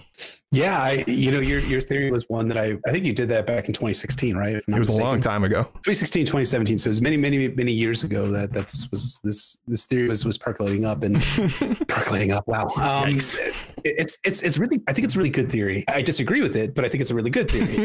uh, there's a lot of stuff like that. I mean, you I'm it sure all like, the time. Yeah. You, you reread a, a theory. Like for me, my, my famous example is, is the Grand Northern Conspiracy, where I'm like, this is really well thought out and organized, and I agree with some of the aspects of it. And, I, will talk about an aspect I agree with you in one moment. One moment here, but I think like it, you know, it, it causes me to think because what I ended up doing for that from taking your theories, was like, oh, I, I just I, I, can write my own theory about this, and so I I come to Lemore with a little with a little bit of a different theory, and with one commonality in that I think Lemore is truly a sex worker, uh, mm-hmm. uh, as she she does have zero compunction about being naked, um, mm-hmm. as, as, Tyrion notices because it's of course she's also very attractive, very attractive, a very handsome woman, as Tyrion says in, in A Dance with Dragons two mm-hmm. and three. But the aspect about it for me is that I thought this might be indicating something else. And this is this is probably the most tinfoil of the theories that I typically go in for. That I think like Lemore has a bond with Aegon, but it's not this sexual bond per se. It's a bond of and get ready for this. It's a bond of mother and son. Yes, gross. You heard that right. Gross. I think I think Lemore is actually Serra Mopatis in disguise. Yes. What? Yeah. uh, and and the reason why why I think this is, is a couple reasons. One, Lemore seems very in, invested in Aegon in a role that is a little bit more than simply being an, an advisor to him. Like she is takes care of the kid, shows real concern for his safety at various points. In, in the Lost Lord, it's it's she has an argument at, at, with with Jon Connington about mm-hmm. taking Aegon in to go see the Golden Company um, because she thinks that that's it's it's a dangerous course of action. And yeah, it, it is. She's not wrong, but the boy still has to go there, or or that won't end up ha- happening. The other aspect too is that when they arrive in Selhorys in A Dance with Dragons in, in Junk and the Lost Lord, it's noted really intentionally when it, it just really stuck out to me that Lemore shows up and she quote changes into garbs befitting that of a of a merchant's wife. Yes. Or, or something to that effect, or, or mm-hmm. daughter. Mm-hmm. Who is the greatest merchant that we've met so far in oh the cheesemonger cheesemonger there you go there you go illyrio mopatis uh, being the the person and and I, and I even if you don't believe that Serra is is Lemore and I understand that's a little bit out there I do think the idea that Illyrio and Serra are the parents of young Griff is is more a, a little bit more of a grounded theory, which has a, a bit more mm-hmm. support mm-hmm. in it. I, I, tend to see to see that as being the dynamic between the two. I, I, I think it's likely that maybe uh, let us the same way that Illyrio does not let on that he's Aegon's father. That you know that that Lemore might have the same dynamic of not letting Aegon know that he's he's he's she's her mom. There, she's yeah. his mom. They can never let him um, know that he's not Aegon Targaryen. He they have to keep the lie no matter what. Exactly. That's and that brings up a great point, which is that at, at no point does young Griff believe that he is anything but the son of Rhaegar Targaryen and Elia of Mar- Elia Martell. Mm-hmm. And that's so important for him. And that is made very explicit in The Lost Lord again, where Connington talks about the plans were made alone by Varys Illyrio and, um, and Blackheart Toyne. So there's a really a limited number of people who know the truth about things. But that also means that in order to keep this lie afloat, you only have three people knowing, and you have to keep telling the lie and sh- and letting you know that um and letting young Griff know that he is oh yes you are absolutely Aegon the sixth soon to be the sixth of his name mm-hmm. Targaryen. So I think like it's different ways to look at the relationship between Lemore and and young Griff, but I again, for me, I, am I'm, I'm with you in your theory, thinking like I don't know if it's right or wrong, but I think it's interesting. It's it's a good way and funny way of looking at. I, I kind of feel the same way. I'm, I'm not like. I mean, it was a fun. It's a, it was a comedy theory, but there, there's that little pearl yeah. of truth there. That yes, Aegon is a is a teenager who's about to have a lot of power, and women are going to be throwing themselves at him, and he is not prepared for that. He's prepared for everything else, but they forgot about the whole, you know, the fact that he's a teenage guy and that he's going to have a lot of power. He's going to be very, he is attractive on his own right, but now he's going to be super powerful. And they just sort of forgot, the, he, it's like they forgot the social aspect of his education. There's like, well, Lemore and being around, um, uh, what's their, what's her name? The, um, the wife on the Maid. It's like, that, that would be fine, right? That that mm-hmm. covers it. That covers social interactions with uh, girls and women his own age, and it's like you have no idea what you've done to this kid. Right, right, exactly. Uh, Sarah from the chat brings up the point of what about the hands that Illyrio has? Um, remember, he says talks about how you know his wife Serra had grayscale, and then she, he he took her hands in order to remind her of them and encase them in glass and stuff like that. Interesting to note about that is that Tyrion never actually sees the hands. Illyrio just says it, and Tyrion's like, "Okay, I mean that's weird, but whatever. I'm like fucked up and weird and nihilistic now, so we're driving on." um, I do think that that's a, that's a possibility. It just seems so, yeah, just just just as a way for Illyrio to be like, yes, I, I she's absolutely dead. You know, I, I, have her hands. You want to come see them? Please, please don't. Weird thing it. to say, but sure. Really weird, weird, weird thing to say. So, anyways, driving on. Yeah. Uh, hang on a second. Um, Aaron uh, M, one of my patrons, just said she sent me PayPal, but I haven't seen it yet. I was just looking for that real fast. Um, yeah, they could be anybody's hands. Um, uh, sorry about this. Um, no, hasn't showed up. Anyway, so um, there's there are a few other things here, but I thought we we would uh, skip ahead a little bit. We talked about the Knights of Summer a little bit. Uh, Jon Connington and Time we talked about a little bit. So I thought we should move on to uh, the mm-hmm. storms end aspect of this. This is actually what why this collaboration of coworkers came about, and this is because um, my video "How Aegon Will Take Storm's End" was inspired directly by Jeff's um, his uh, series Blood of the Conqueror, and in particular, the um, by the way, thank you, Jeff. That was a great series. Um, it's it's posed as a question in the Arianne sample chapters that, and also in the Griffin Reborn, where essentially George goes, Connington has a plan to take it. You see in Arianne two, I think in the Winds of Winter, he has done it, but he never reveals how, and he sort of left this open. Oh, that thing just showed up. Um, and it's and it's a mystery for the reader so far. So how exactly did Connington do this? Because George lays out. Um, oh, Aaron asks why is um, why Lemore, why Lemore is not Ashara Dayne. She's not Ashara Dayne because Ashara Dayne is either dead or in the neck. I mean, that's basically the truth of it. Chloe has nailed that one down. If she's alive, George wants to make her alive. She's probably with Howland Reed. I think that's completely true. Also, um, Ashara Dayne has purple eyes, and Tyrion never forgets a hot girl. So if it was Ashara Dayne, he would he would recognize her. And also, too, like there was a con appearance where someone said right after Dance of Dragons came out, wait a minute. So uh, Ashara Dayne, is she Lemore? And George just like looked at this person was like, I, apparently either like gave no response or like indicated that. Yeah, it's not, it's, it's fine. She's probably Sarah Lynn But anyway, uh, back to the, the, the, the video itself. My video is an attempt to solve that equation. Like, what did Connington do? And I said um, he overcame the hurdles. So the big hurdles are obviously you can't assault Storm's End, or you can't without losing everybody, and it would take a long time, which is why Stannis obviously uses Melisandre in order to take it. It's got 80 foot walls, they're thick. I think there's two of them. A supremely fortified castle gate. It's protected by the backdrop of the sea in Shipbreaker Bay. It has enormous stockpiles of food. Basically, the only way George is saying to get in is if somebody lets you in or if you find some secret passage to get in. Um, it's kind of similar. Uh, Game of Thrones did this in um, season seven or eight when Tyrion uh, gave the gave Daenerys the way into Casterly Rock. He's like, I built this back door for me to have sex with women or uh, have sex with sex workers, and so that's basically what's going on here. There has to be a secret way that Connington knows to get the garrison to open the gates. Um, he also talks about in the Griffin Reborn. He's like, oh yeah, look at all these secret passages in Griffin's Roost, and that might be some light foreshadowing that Connington has some that maybe he knows about the secret secret postern gate in Storm's End the same one that Davos used, and that's how he plans to get in. Although the problem being, nobody's to open the door for Jon Connington, Lord of Griffin's Roost. They're definitely not opening it for the Golden Company hired by young Griff. So, and obviously Connington does not have Melisandre. He does not have a shadow baby drone strike, as you want to say. So, how exactly is he going to get the defenders of Storm's End to open the gates for him? By guile, of course. By guile. In, in, the Griffin Reborn, which of course can mean anything, which is where this is a, a great, I think, underexplored aspect of, of, of Winds of Winter theorizing, which I think uh, you did a great job in, in, in your video. I, I think I, I, have a different idea, but that's that, that's totally fine. I, I think the, the possibilities are, are endless for for how George is going to accomplish this. I, I think you know it's the how, right? Mm-hmm. It's not the what. Everybody's like wondering, like, what happens at the end of the Battle of Fire? What happens when Stannis meets the Freys and Boltons on the, the Battle of the Ice Lakes in the north, the eventual battle for Winterfell? Mm-hmm. Nobody is talking about. I mean, the people are do talk about that. Me and you were talking about this. yeah, everybody about, yeah, right. But the how is more important. I think it's an interesting distinction between these major battles that are going to occur early in the Winds Winter, as George has talked about Winterfell, when Meereen, the battle against you between Euron and the Redwyne Fleet. Those are the whats. The how is the Battle of Storm's End. How George, how how Connington ends up taking. I was about to say how George R. Martin, how Jon Connington ends up taking Storm's End.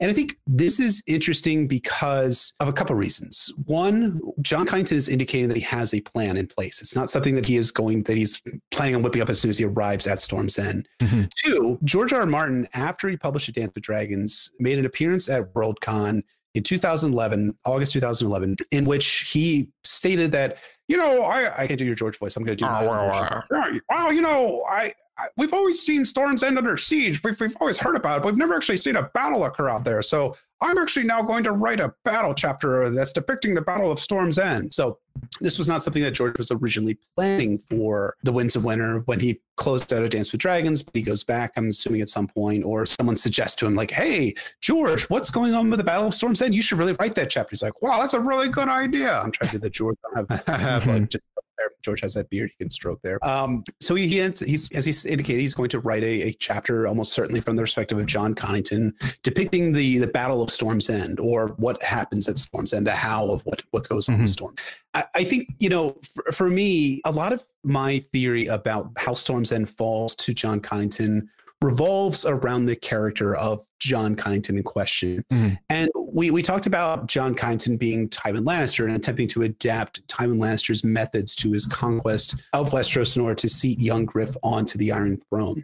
The interesting element of that is that this is framed in context of what Jon Connington should have done at Stony Sept back in Robert's Rebellion, mm-hmm. where he's like being like, I I did everything I possibly could have in order to get uh, in order to capture Robert. Almost everything. And that's what Myles Toyne basically, basically says, like, yeah, you didn't quite do everything. And Jon kind of makes the, the, the comment like, Tywin Lannister could have done no more. And and uh, and Toyne comes back to him and says, uh, actually, no. Tywin Lannister would have done a whole lot more. He would have burned the entire town to the ground, mm-hmm. sorted through the ashes and picked out the bones and found Robert Baratheon. And then when Ned Stark and Hoster Tully came marching down, he would have offered them the bones of Robert Baratheon and pardons for both of them. They would have to go back with their tail between their legs back to their homelands, and the rebellion would have been over there. Mm-hmm. So that to me is really indicative of what's going to happen writ large with the conquest of Westeros because Connington reflects on this and says, Ah, Myles, he was not wrong.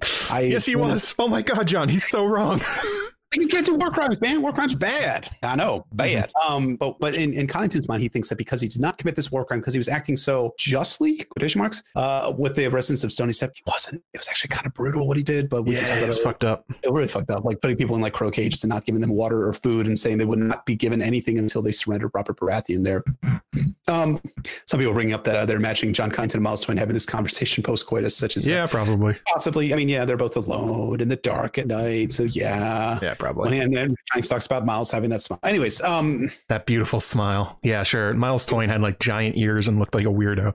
But Connington thinks he was beautiful. Okay. When, when he smiled, oh, ah, that's smile. Um, so let's let's return back to Storm's End. So Connington says he has a plan to do it by guile, mm-hmm. and the guile that he is going to utilize, in my opinion, is going to be centered around what Tywin Lannister would do with trying to take a castle. One of the things that's become less of a less less urgent, or, or it's it's still very serious, but given some certain events that have happened in recent Westerosi history, the idea of guest right as being is a little bit less than sacred, but it's still very important for people offering bread mm-hmm. and salt like that in order to gain access to a castle. So what do you think is going to end up happening to draw it up? Because I know you, want to talk about your excellent theory as well, which I think is a great theory. Is that um, Connington and the Golden Company is going to show up as the Golden Company? Jon Connington, Golden Company. Whoa!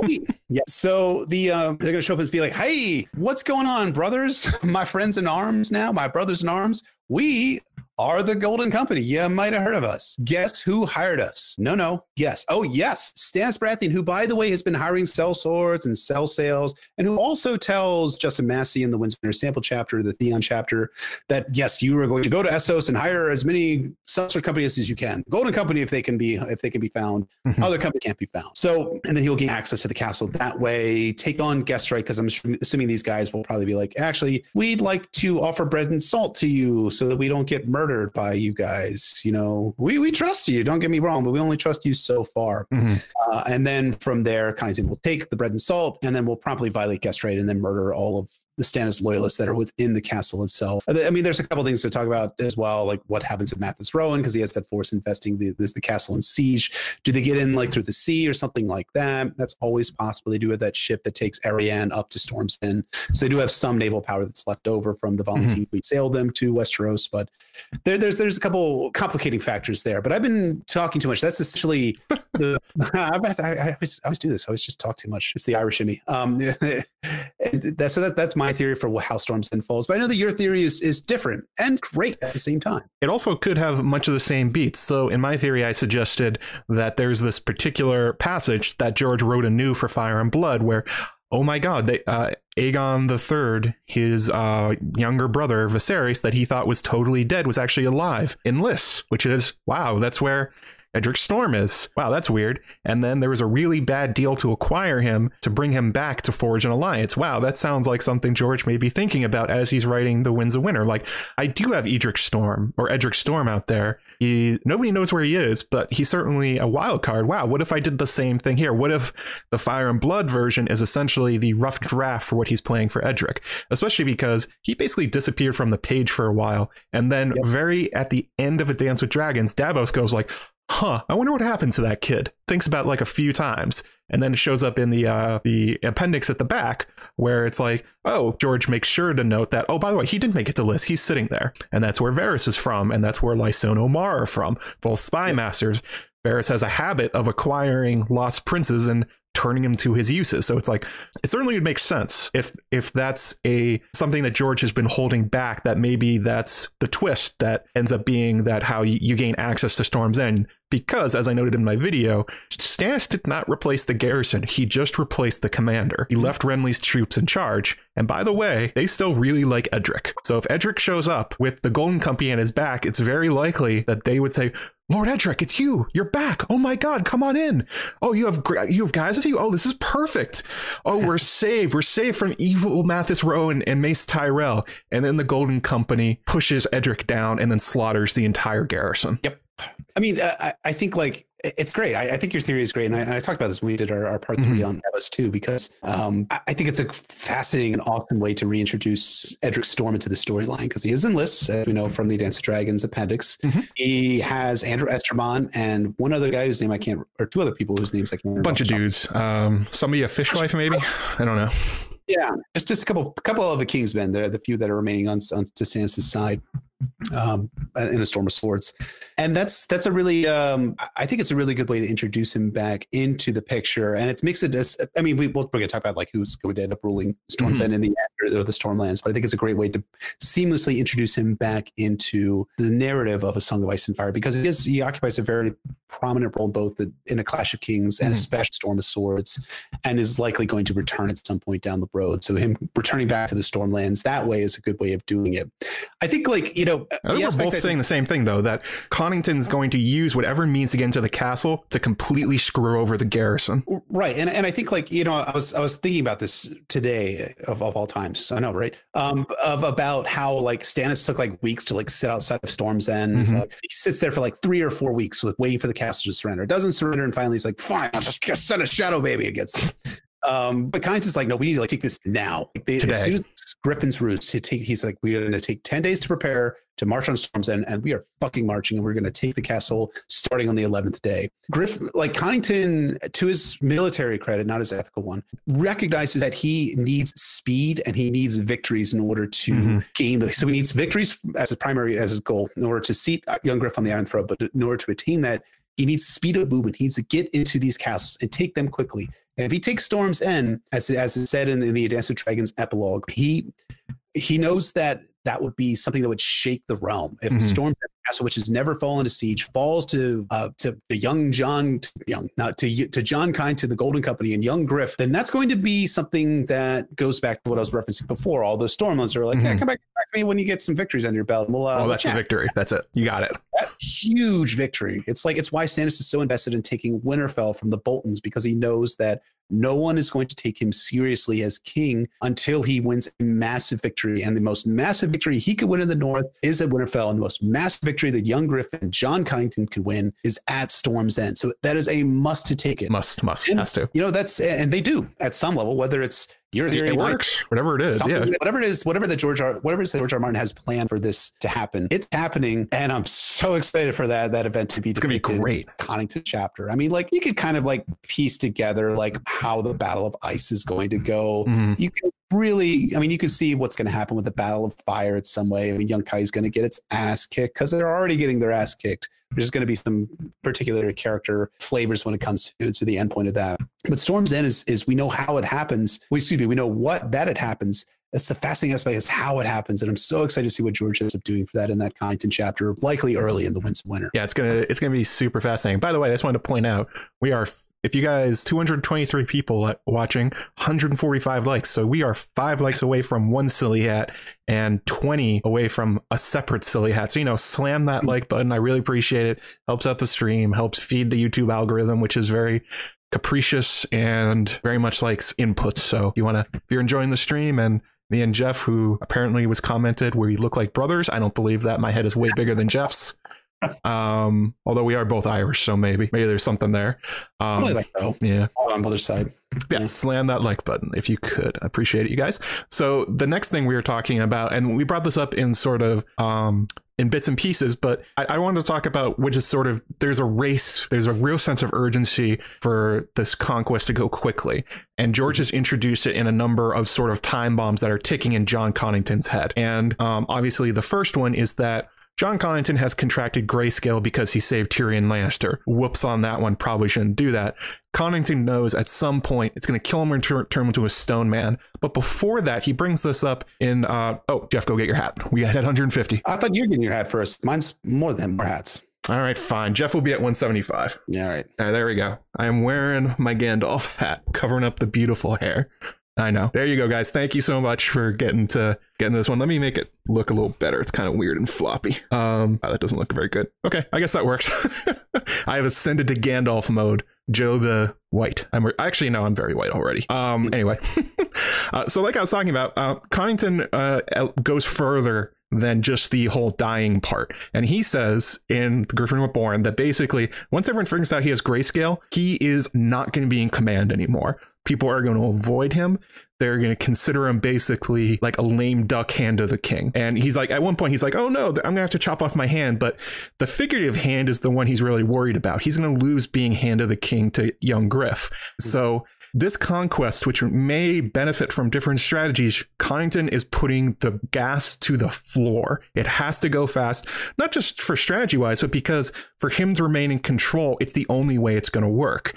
And that is a very clever way of George to essentially make sure that this plan that Connington has laid out is going to suffer from quite a lot of um, snap decisions, which usually have not gone well for Jon Connington in the past. No, they have not gone well for, for him at all. I think, you know, Connington, he knows he says he thinks he has a year, two years, maybe even five, you know, death, but not not death immediately. But that's what's animating his, as well as the political considerations, but what's animating his drive to speed his plot ahead to seat young Griff on the Iron Throne. Um, and then he can go lay with his fathers underneath of the uh, underneath of the stones of, of, of Griffin's roost. So it's um it's really interesting, and I think like uh I think you you're talking in the chats about uh people are talking about will Jon Connington lose his hand at battle like on purpose?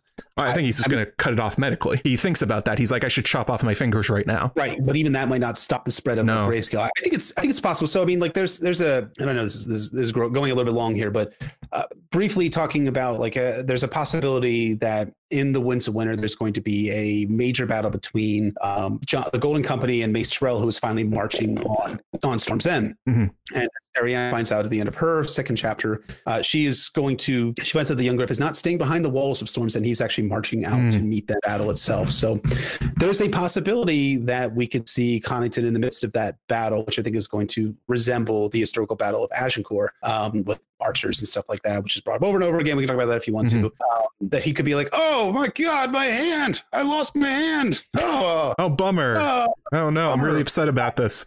This actually really helps me. Really good. And then I think like the really sad thing and tragic aspect for it is that you'll find Grayscale creeping up his wrist right after that, right? Mhm. And then going up his arm. You know, I think that's it's not actually going to stop the spread of grayscale is what I'm ultimately arguing. And that's going to be continue to speed Connington along in this more Tywin like path to commit more brutal acts in order to speed the conquest up because he knows he has his time is growing seemingly more and more short to stay on the stay alive on this earth. So he has to see young Griff on the Iron Throne. It's actually a way that even before it's revealed he has grayscale, this can be used against him by homeless Harry Strickland or Varys or um or even uh, young Griff himself because Connington obviously as we talked about earlier he knows he has grayscale so he doesn't want to get married because he thinks his life is basically over at this point.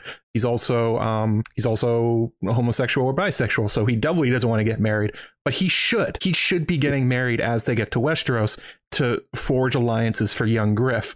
And it's a way that so, if somebody is unhappy with Connington's leadership they could say well you're not doing everything you can why haven't you forged this alliance for us? We need this. Why aren't you doing it, Jon, if you're so committed? And it's he's not going to be able to answer. He's not going to have a, a logical or reasonable answer for why he's refusing to help out the cause like he's asking everybody else to do. Yeah, I think you know it's it's hard for for Connington right now, knowing that he has that he has limited time and he has to keep doing these increasingly probably brutal acts. And I think you know there, there's a more minor one I wrote about a, a, a long time ago now. At this point, I don't even remember 2017 maybe, which I talked about how there's a couple of his. And I'm probably going to get the the family hierarchy incorrect here, but his it was his cousin who was given the knighthood. Right, it's Ronnet is his cousin. Yeah, right? Red Ronnet. Red Ron is his cousin, and he has um, a natural born son, a bastard son. Mhm. Ronald Storm is his name, and he has a couple of like Ronnet's younger sister and like another family member who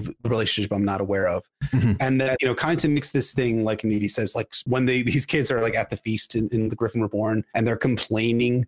And they're like, dude, you suck. Like, get, my father, as, as uh, Ronald says, when my father comes back, he is going to kill you Yeah. and kind like, uh-uh, enough with you. Off to bed with you, sir. Um, and then work. he says, and, and the and the kids are crying right after he takes the castle. He says, "Shut up! Like if your father doesn't prove an utter fool, I will spare your lives." What is Red Ronnet Connington, Connington doing in the Dance with Dragons epilogue?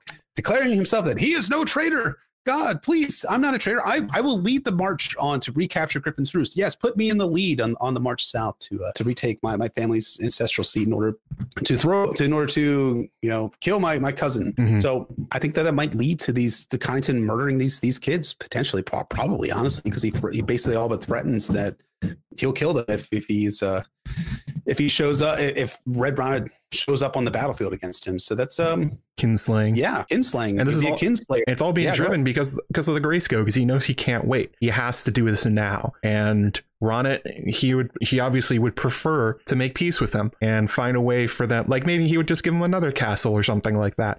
But he those options are not available to him. His hands are being tied by how fast this has to go, and because of the fact that his cause is the with the Golden Company. Again, anything he takes in the Stormlands is probably being given not to other Conningtons. They're being given to other Golden Company members. That's that's not going to go well for for um, the rest of the Connington family being like, you know what, we'll sign on, Jon, because he can't promise them anything. He's it's already gone. Um, It's like, yeah, it's like his hand. It's just kind of fading away. Like his, you know, I I, th- I think like I wonder whether that that hand, his hand, like going black and going with grayscale, is, is a metaphor for how things are going to go overall for the conquest of, of Westeros. oh Like, yeah, probably.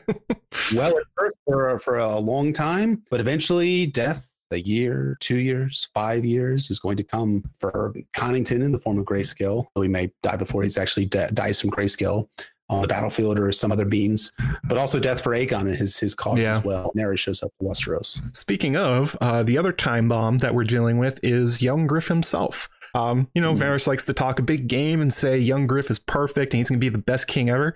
But Tyrion winds him up pretty fast, barely trying just to amuse himself. He makes this invasion happen. Pl- of course, as we were talking about earlier, the plan was initially to wait for Daenerys, marry young Griff to Daenerys. The two Targaryens get on their get on dragons, go to Westeros, and they conquer together. Tyrion essentially over Game of Cyvasse just prods young Griff enough to make him say, "Fuck it, I'm king. I'm going now. I'm not waiting for anything." Like I said, Tyrion wasn't even really trying. So that doesn't bode well for him taking command of his conquest now. It's Connington needs to end this war fast because there's an increasing chance young Griff is going to fuck it up. Oh yeah, I mean, there's that great line that Connington says in the Griffin Reborn where he says that young Griff was a tractable boy, Prince Aegon was a different matter altogether, and like he's like increasingly growing annoyed with it. Mm-hmm. And I mean, we talked about the Arianne Aegon match, and that's likely going to be one spot where Prince Aegon, because he's no longer young Griff, is going to be going against Jon Connington's wishes and wills and has a mind of his own. And here's the thing, you know, much similar to how Daemon Sand can't really contradict Arianne or prevent her from going to Storm's End despite him advising her not mm-hmm. to. He has no power. He has no power over Arianne. Jon Connington is subordinate to young Griff, to Prince Aegon now. So as he proceeds forward and keeps progressing in his arc, if he if he wins at Storm's End, and, and, and we know he does, and he's alive after Storm's End, I think there's going to be a less less Connington and more uh, and, and more Aegon at stake. And, and I kind of wonder. This is interesting too because you know Connington is always talking about how he needs to be more like Tywin Lannister. Mm-hmm this reminds me so strongly of the relationship that Tywin Lannister had with Aerys the Second Targaryen. Mm. Where at first friends, and Tywin was really able to guide policy for the early parts of Aerys II's reign. But as time progressed and Aerys grew madder and grew more independent and started to started to exert himself, that Tywin was just pushed to the side and eventually was made like a laughing stock, and everyone made fun of of of Tywin in, in Aerys' presence because Aerys started to grow jealous of yeah. his hand of the king. You can see an aspect of that too, where, where Connington is being the hand of the king and his try or hand of the king before he's actually the king of Westeros. He has to take the Iron Throne, all that sort of stuff. Before acting as hand of the hand of the prince, so to speak, mm-hmm. that he starts to get marginalized by Aegon, and Aegon starts to listen more to Arianne, or listen more to Harry Strickland, or listen more to Varys the Spider, or Lysono Maar, or all of these different characters that mm-hmm. are surrounded. And Connington starts to take a starts to get sidelined I can't imagine that Connington's going to take that really all that well, especially given his prior exile by a Targaryen king by Aerys II, and how that exile is just burns like a fire within him. I hates the fact that he was that he was dishonored that way. If he starts to feel that same sense of dishonor, I wonder how Connington will react to Prince Aegon. Connington really has he has a leash on him of one loss. He loses one battle, everyone's going to pounce to become the new hand of the king. So Connington has to keep winning and winning fast and effectively, and just sort of keep the the, the momentum going. The momentum slows, everyone's going to push him to the side because nobody gives a shit about Jon Connington. It's Aegon they want. It's young Griffin. It's the throne. And Connington is, uh, unfortunately for himself in his position, he is currently the gatekeeper that everyone's trying to unseat. So yeah, the, the and young Griff is not going to make that any easier. Um, so actually, this goes into the third time bomb that's going on, and this is the Golden Company itself. Almost mm. Harry Strickland doesn't think much of Jon Connington, not at all. He thinks his plans are stupid. He thinks sort of the whole plan is stupid. He doesn't like mm. these lightning attacks that Connington is pushing for. He thinks, I think correctly, that Connington's do it out of self interest. Uh, Homeless Harry wants to wait for the rest of the troops. He wants to wait for his elephants. He wants to take some castles like they've done and then send letters to the realm and gain allies mm-hmm. and use the military might of the Golden Company as a tool which they aren't doing right now because they're fighting as basically a guerrilla war at this point. They haven't declared themselves to everybody. I mean, we know the King's Landing knows that they're there because of the letter Connington read sent, but nobody else does. That's the whole point about shooting down the Ravens.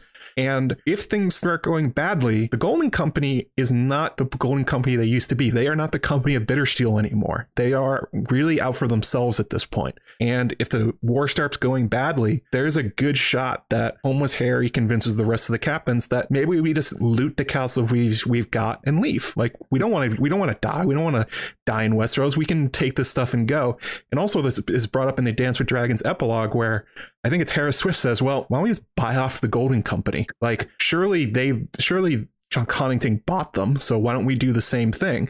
And yeah, that's a big problem for Connington. He knows that the Golden Company's loyalty is contingent on winning, and also that they believe in the cause. And Homeless Harry does not believe in the cause. He doesn't believe in the cause because he has, as Connington notes, he was the guy who nailed out contracts for the Golden Company before he became the Captain General. Mm-hmm. So he's not really interested in, in fighting.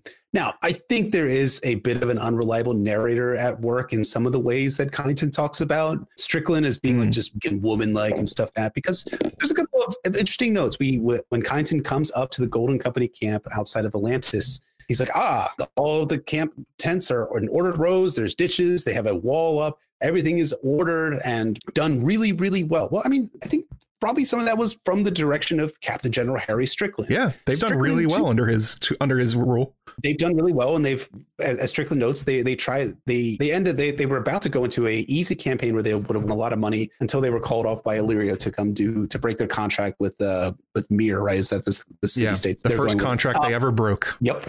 And of course, they have to break the contract for the reason of, and this is why why, why it gets so important and, and why this is so com- complex and complicated because of the old contract, the one that was written in blood that as that Illyrio notes into Tyrion and the Dance of Dragons, which uh, is, is a major piece of the evidence for uh, for Aegon being a Blackfyre or Mhm. descent black from the female Blackfyre line, or potentially being in a, a different parts of Targaryen lineage, um, but definitely a Blackfyre line.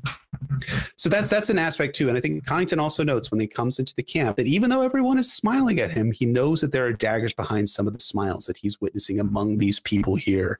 So that's a a aspect about Connington which is going to bring him up into conflict with the Golden Company leadership. Additionally, too, we have another complicating factor, and that is the form of Dorm. Harry Strickland says, Yeah. yeah, we, you know, take these castles and loot them, and if shit goes real bad, we can, you know, sail back across the narrow sea. Which uh, the logistics of it don't, doesn't make a lot of sense to me, since all the ships are currently elsewhere from Volantis. At, at present, they were all sailing on Meereen, but that's Harry Strickland's idea. The idea that doesn't exist for Doran. Doran Martell cannot sail across the narrow sea into exile. His home is in Sunspear in the Water Gardens. If the Golden Company thinks that they're about to get their ass beat by the Lannisters or the Tyrells, and they start to talk about fleeing across the narrow sea, the Dorners can be like, uh uh uh, uh you motherfuckers are not going anywhere. Mhm. Arianne's You were not letting him go. And Arianne's being like, I am, I am fucking the shit out of Aegon Targaryen, so that so the spears of Dorne can come to your side. If you want those spears to come to Aegon's side, you folks got to stay here in in the Stormlands or up in King's Landing or wherever place they're they're going to be, where they find they end up meeting some challenges along the way. So there's going to be a lot of friction and tension between Connington, who is bringing forward the, who is pressing Aegon's claim Mhm. versus Golden Company, which might be more invested in the the monetary aspects or the castle aspects of in, in Westeros. So that's so yeah, that's a huge time bomb that I think is something that's completely unexamined. I've really yet to see really any major analysis of what the relationship of between the high command of, of the Golden Company is going to be towards Jon Connington as young Griff's cause gets pressed in Westeros. and as it starts going badly. Um, Mhm. Most sellsword companies turn and run when they go bad, or they get a new uh, they get a new master, and that gets us to our fourth time bomb. Also, by the way, two more likes, you guys, and we'll put on different hats. Jeff will go get his Orioles hat, and I'll get my Germ hat. So 230 watching, two more likes, and we got it. Uh, so the fourth time bomb is Daenerys Targaryen herself, and this is she is really overshadowing everything about this plot. Connington's thinking about her constantly. You have to imagine Varys and Illyrio are, as well as the rest of the Golden Company. They know they were supposed to wait for Danny, and that they're not is stupid. And it's not just that they're waiting for it; it's that she has the game changers. She has the dragons. Young Griff does not have those. So whenever she shows up, their conquest ends then, and it becomes Daenerys's, or they're gonna die. So there's a real race here to take as much of Westeros and maybe the Iron Throne itself, so that they have something to trade to Daenerys. Right now, they have nothing. What do they have to offer Daenerys that she needs? Not Nothing. much. She, she has. They have a sellsword company and some elephants. If they have the Iron Throne to trade to Danny just for a marriage, well, that works. Oh, Jeff, go get your hat. I'll be back. Okay, I'll keep talking. Oh, you guys get to see Jeff walk away. Hello. there we go. Got the Germ hat. 178 likes. You guys are wonderful. I love you guys. We're having a great time this afternoon. Uh, we're going to go a little bit longer because we bullshitted a little bit at the beginning. Still got some patron questions to go and a couple more points. Um, oh, thank you, Mallory. Thank you for the $5. You are, as always, a wonderful person. You guys like my hat? Actually works better now that I got the um, the baseball hair going. or the hockey hair going. My hair's pretty long at this point. Got the wings, wings like a dragon. Um, yeah, Jeff always wears shorts. I'm surprised he's wearing sleeves. Who would have thought it? Um, I also know. I'm sorry, guys. I've also been ignoring chat a little bit while we've been doing this. As you know, this happens when I have guests on, especially one who is as well spoken and knowledgeable as Jefferson. You're not a mean chick, Mallory. You're just a witch. Yeah, I think the turtle pin was made by. Um, I think I got it off Etsy or something like that. It's very pretty. Uh, not hockey hair yet. I'll get there. My hair has been long in the past. Actually, someone on Twitter um, messaged me back and said that like, um, did I ever have Gerard Way hair from um, uh, from what's what's the name of the band? Hang on a second. Uh, who was in My Chemical Romance? And I did in college my hair was uh, was down to my shoulders. So this is actually pretty short as far as my life has gone. It was full over my eye. I was tossing my head back and forth. No, his name's not Jefferson. I just like calling him that. Um, was down to my shoulders. It, w- it was a it was a mood. My Chemical Romance. Yeah. Um, I was also quite a dramatic young man at the time. So this was when I yeah this is when I was in college. It's freaking yeah. It's cold here too. Um, I'm not posting those pictures. Those are embarrassing pictures. They did not look good. But I also um, in high school this is going to become Matt talking about his pastime. In high school, I went to a um, a Catholic school, so I was we had strict guidelines on how long our hair could be. Oh, here he comes! Boom, Baltimore got that Baltimore pride going. I do. I was trying to find my old Afghanistan hat. So we, we had a we had special hats made uh, with like Oh. the uh, the digital camouflage pattern. Mhm. Um, and it had the our, our logo. So we were uh, we were I was Tasman team Tasmanian. Okay. That's what I was. So I was Tasmanian six and had like the Tasmanian devil doing the thing here hmm with like uh, uh, uh, which was the over over top of the uh, the Afghan flag. So, anyways, Daenerys Targaryen. Yeah, she's great, isn't she? Oh yeah, to Daenerys Targaryen. Like, whew, can never talk enough about her. Um, thank you for playing along with the hat thing. Um, so so yeah, th- this is a big problem for the Golden Company and Jon Connington. That, um, like I was saying, they have nothing to trade her. They have nothing she wants. She's going to come out of the out of um, Slaver's Bay, probably with the Ironborn fleet. She's going to come out with the Unsullied. She's going to have at least three dragons. Well, at least two dragons, maybe three. She's going to have probably some, maybe Volantine slaves. She's going to acquire allies as she goes. The Golden Company is a prize, but she also might have the windblown. Tattered Prince has made, um, has intimated that he would join their cause if they gave him Pentos, which is direct opposition to young Griff and Illyrio. So the Iron Throne is really the only thing they can trade for their lives because Danny is not going to sh- share power, and she's just basically going to walk over them to take the Iron Throne. So that that's a really big problem for Aegon for Young Griff's conquest and Connington's prospects. And that's the that's that whole conversation with him and Haldon Halfmaester where it's essentially they're trying to solve the problem of God, Daenerys is going to mess up everything as soon as she arrives. Yeah, and, and I think like too, there's the other piece of it is you know I had this like idea that in the Winds of Winter like there's going to be some sort of parlay between young Griff and and Daenerys Targaryen in which Aegon will be like actually if you would remember from your history uh, Aegon the Conqueror had two wives why can't I have you and Arianne at the same time No, You way? Danny's going for that. no fucking way Daenerys is going to go for that. But I can imagine that being the uh, the way that that young Griff might be like, I, I can still do the the marriage thing, and Daenerys is like, what what do you bring me? Like, I'm not going to be subordinate to you. I'm also not going to play a role in being secondary and playing second fiddle because Daenerys has Daenerys has learned how to rule, and, and I Yeah. think like this this brings up something about uh, the the dynamic between young Griff and Daenerys, and also Jon Snow for that matter, in that Jon and Danny have learned how to rule. And they've learned in a practical environment. They've learned the practical aspects of ruling in really hard circumstances. Jon, in as Lord Commander of the Night's Watch, ruling through a bunch of motley sons of bitches who don't want to reform the Night's Watch, and he has to pull the Night's Watch as an organization, kicking and screaming to allowing the wildlings south of the Wall Yeah. and also and doing these really like far-sighted things like gaining a loan from the Iron Bank and different aspects of that. Now there's certain numbers of failures of Jon and Jon's part as being the Lord Commander of the Night's Watch, which I'm sure would be a great topic for conversation at some point down the road. Mhm. But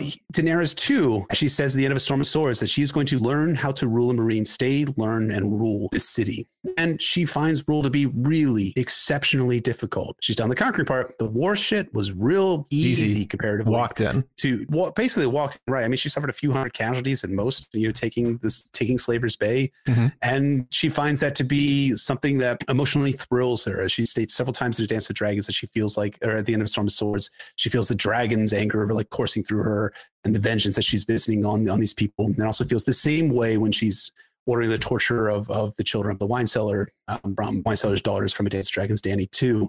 But she hates rule. But she does it, and she does really hard, difficult, complicated things that you know are, are, are she wasn't given th- this this Mhm. these these opportunities. She took the opportunities and she made them into opportunities. She marries Hizdahr. She allows Fighting Fist to restore. She signs a really egregious, I mean, it really depends on your perspective. She signs an egregious peace with Yunkai that allows him to slave again, but also prevents Meereen from being slave again. And she puts her city and her people, her children, in front of her own desires. That has not been the case for Young Griff. Young Griff, you know, and that opening quote, Varys talked about, oh, he has learned how to fish and is, works with his hands and has been trained by a septa since an early age. Like young Griff is basically George W. Bush, right? He's the guy that got into Harvard University because yeah. his dad was in Harvard University. And all of the hard work that he had working in an oil rig in Texas and stuff like that was all because of the connections that he had with the higher echelons and elites of society. Mm-hmm. This is this is the young Griff story and, and microcosm here where this kid has been trained how to rule, but his training consists of the opportunities he's been given in a probably a very structured, structured and safe environment in order to do in order to rule like getting trained by septa swimming you know fishing with nets all those sorts of things i'm sure there was like a dozen dudes around him making sure that he didn't potentially flounder in the water and drown yeah. Instead, he got kind of handed it to him. He got an education and an academic sense, and he didn't have to learn to rule practically. Anyways, that's how I that's how I see the distinction there. I think it's going to drive the conflict between the two, even as the conflict will also be driven by both of these people really wanting to sit the Iron Throne ultimately. And a and uh, young Griff very much feeling Daenerys does feel entitled to the Iron Throne, but she has understood. I mean, like one of her one of my favorite early quotes from her is when the the sack of the Lhazareen town, and she cries and she says, "This is the price of the Iron Throne." Aegon, young Griffin or Aegon, I guess he, as he's now, has no conception of that, and mm-hmm. that's going to be a big problem when they interact because Daenerys is going to look at young Griff and probably see Viserys. That's the kind of person that she's going to um, see him as, and they have no way to control for this. And uh, like we talked about earlier, if young Griff has already gotten married to Arianne because she seduced him because he's a um, a headstrong, easily manipulated kind of emotional person, that's going to make it even more difficult. Is he going to have to divorce Arianne? She's not going to be his second wife. Daenerys is going to be no. queen. So Connington, no matter what, has to seat Aegon as king of Westeros before she arrives and also protect him from everyone else that's going to be manipulating him. And that, again, is driving Connington to do things really, really fast and really dangerously which is not going to go well. Like for instance, um, there was obviously in the in the show, King's Landing blew up when Daenerys showed up. Okay, mm-hmm. but there's also the suggestion that maybe Connington will be behind it because obviously he thought, well, that was Myles Toyne. And he said, well, you should have burned down the town. Connington would be like, well, maybe I should burn down King's Landing. I don't think that's really get, really what's going to happen here. Mostly because like I don't I don't even know who in King's Landing Connington would have to find that he would need to burn down the city to get. And does he even know there's wildfire? Maybe it. I, I don't. I don't think that's true. But I think the idea that he's going to make some horrific, amoral, or actively immoral choices in order to beat these time bombs that he knows are looming over his head is very likely to be true. And they're all going to come crashing to a head when Daenerys lands. I, I mean, eh, absolutely. I think like there, there's there's a theory that Connington is set off by the sound of bells, right? Yeah, the bells rang for us all that day, for Rhaegar, for Elia, for us all, for me. You know, as he talks mm-hmm. about, and like the bells seem to, tend to be some sort of triggering mechanism for for him to do something terrible. I think that's that's a great theory. It's a theory that uh, my, my handsome and excellent co-host on the Nauticast podcast um, talked about doing uh, that potentially being something that occurs in in, in a dream of spring. Mm-hmm. I think that's that's possible that Connington might commit do something horrific in the um, might be might be doing something horrific in in King's Landing. They might sack some of the city or kill some of the people or act mm-hmm. like Tywin Lannister.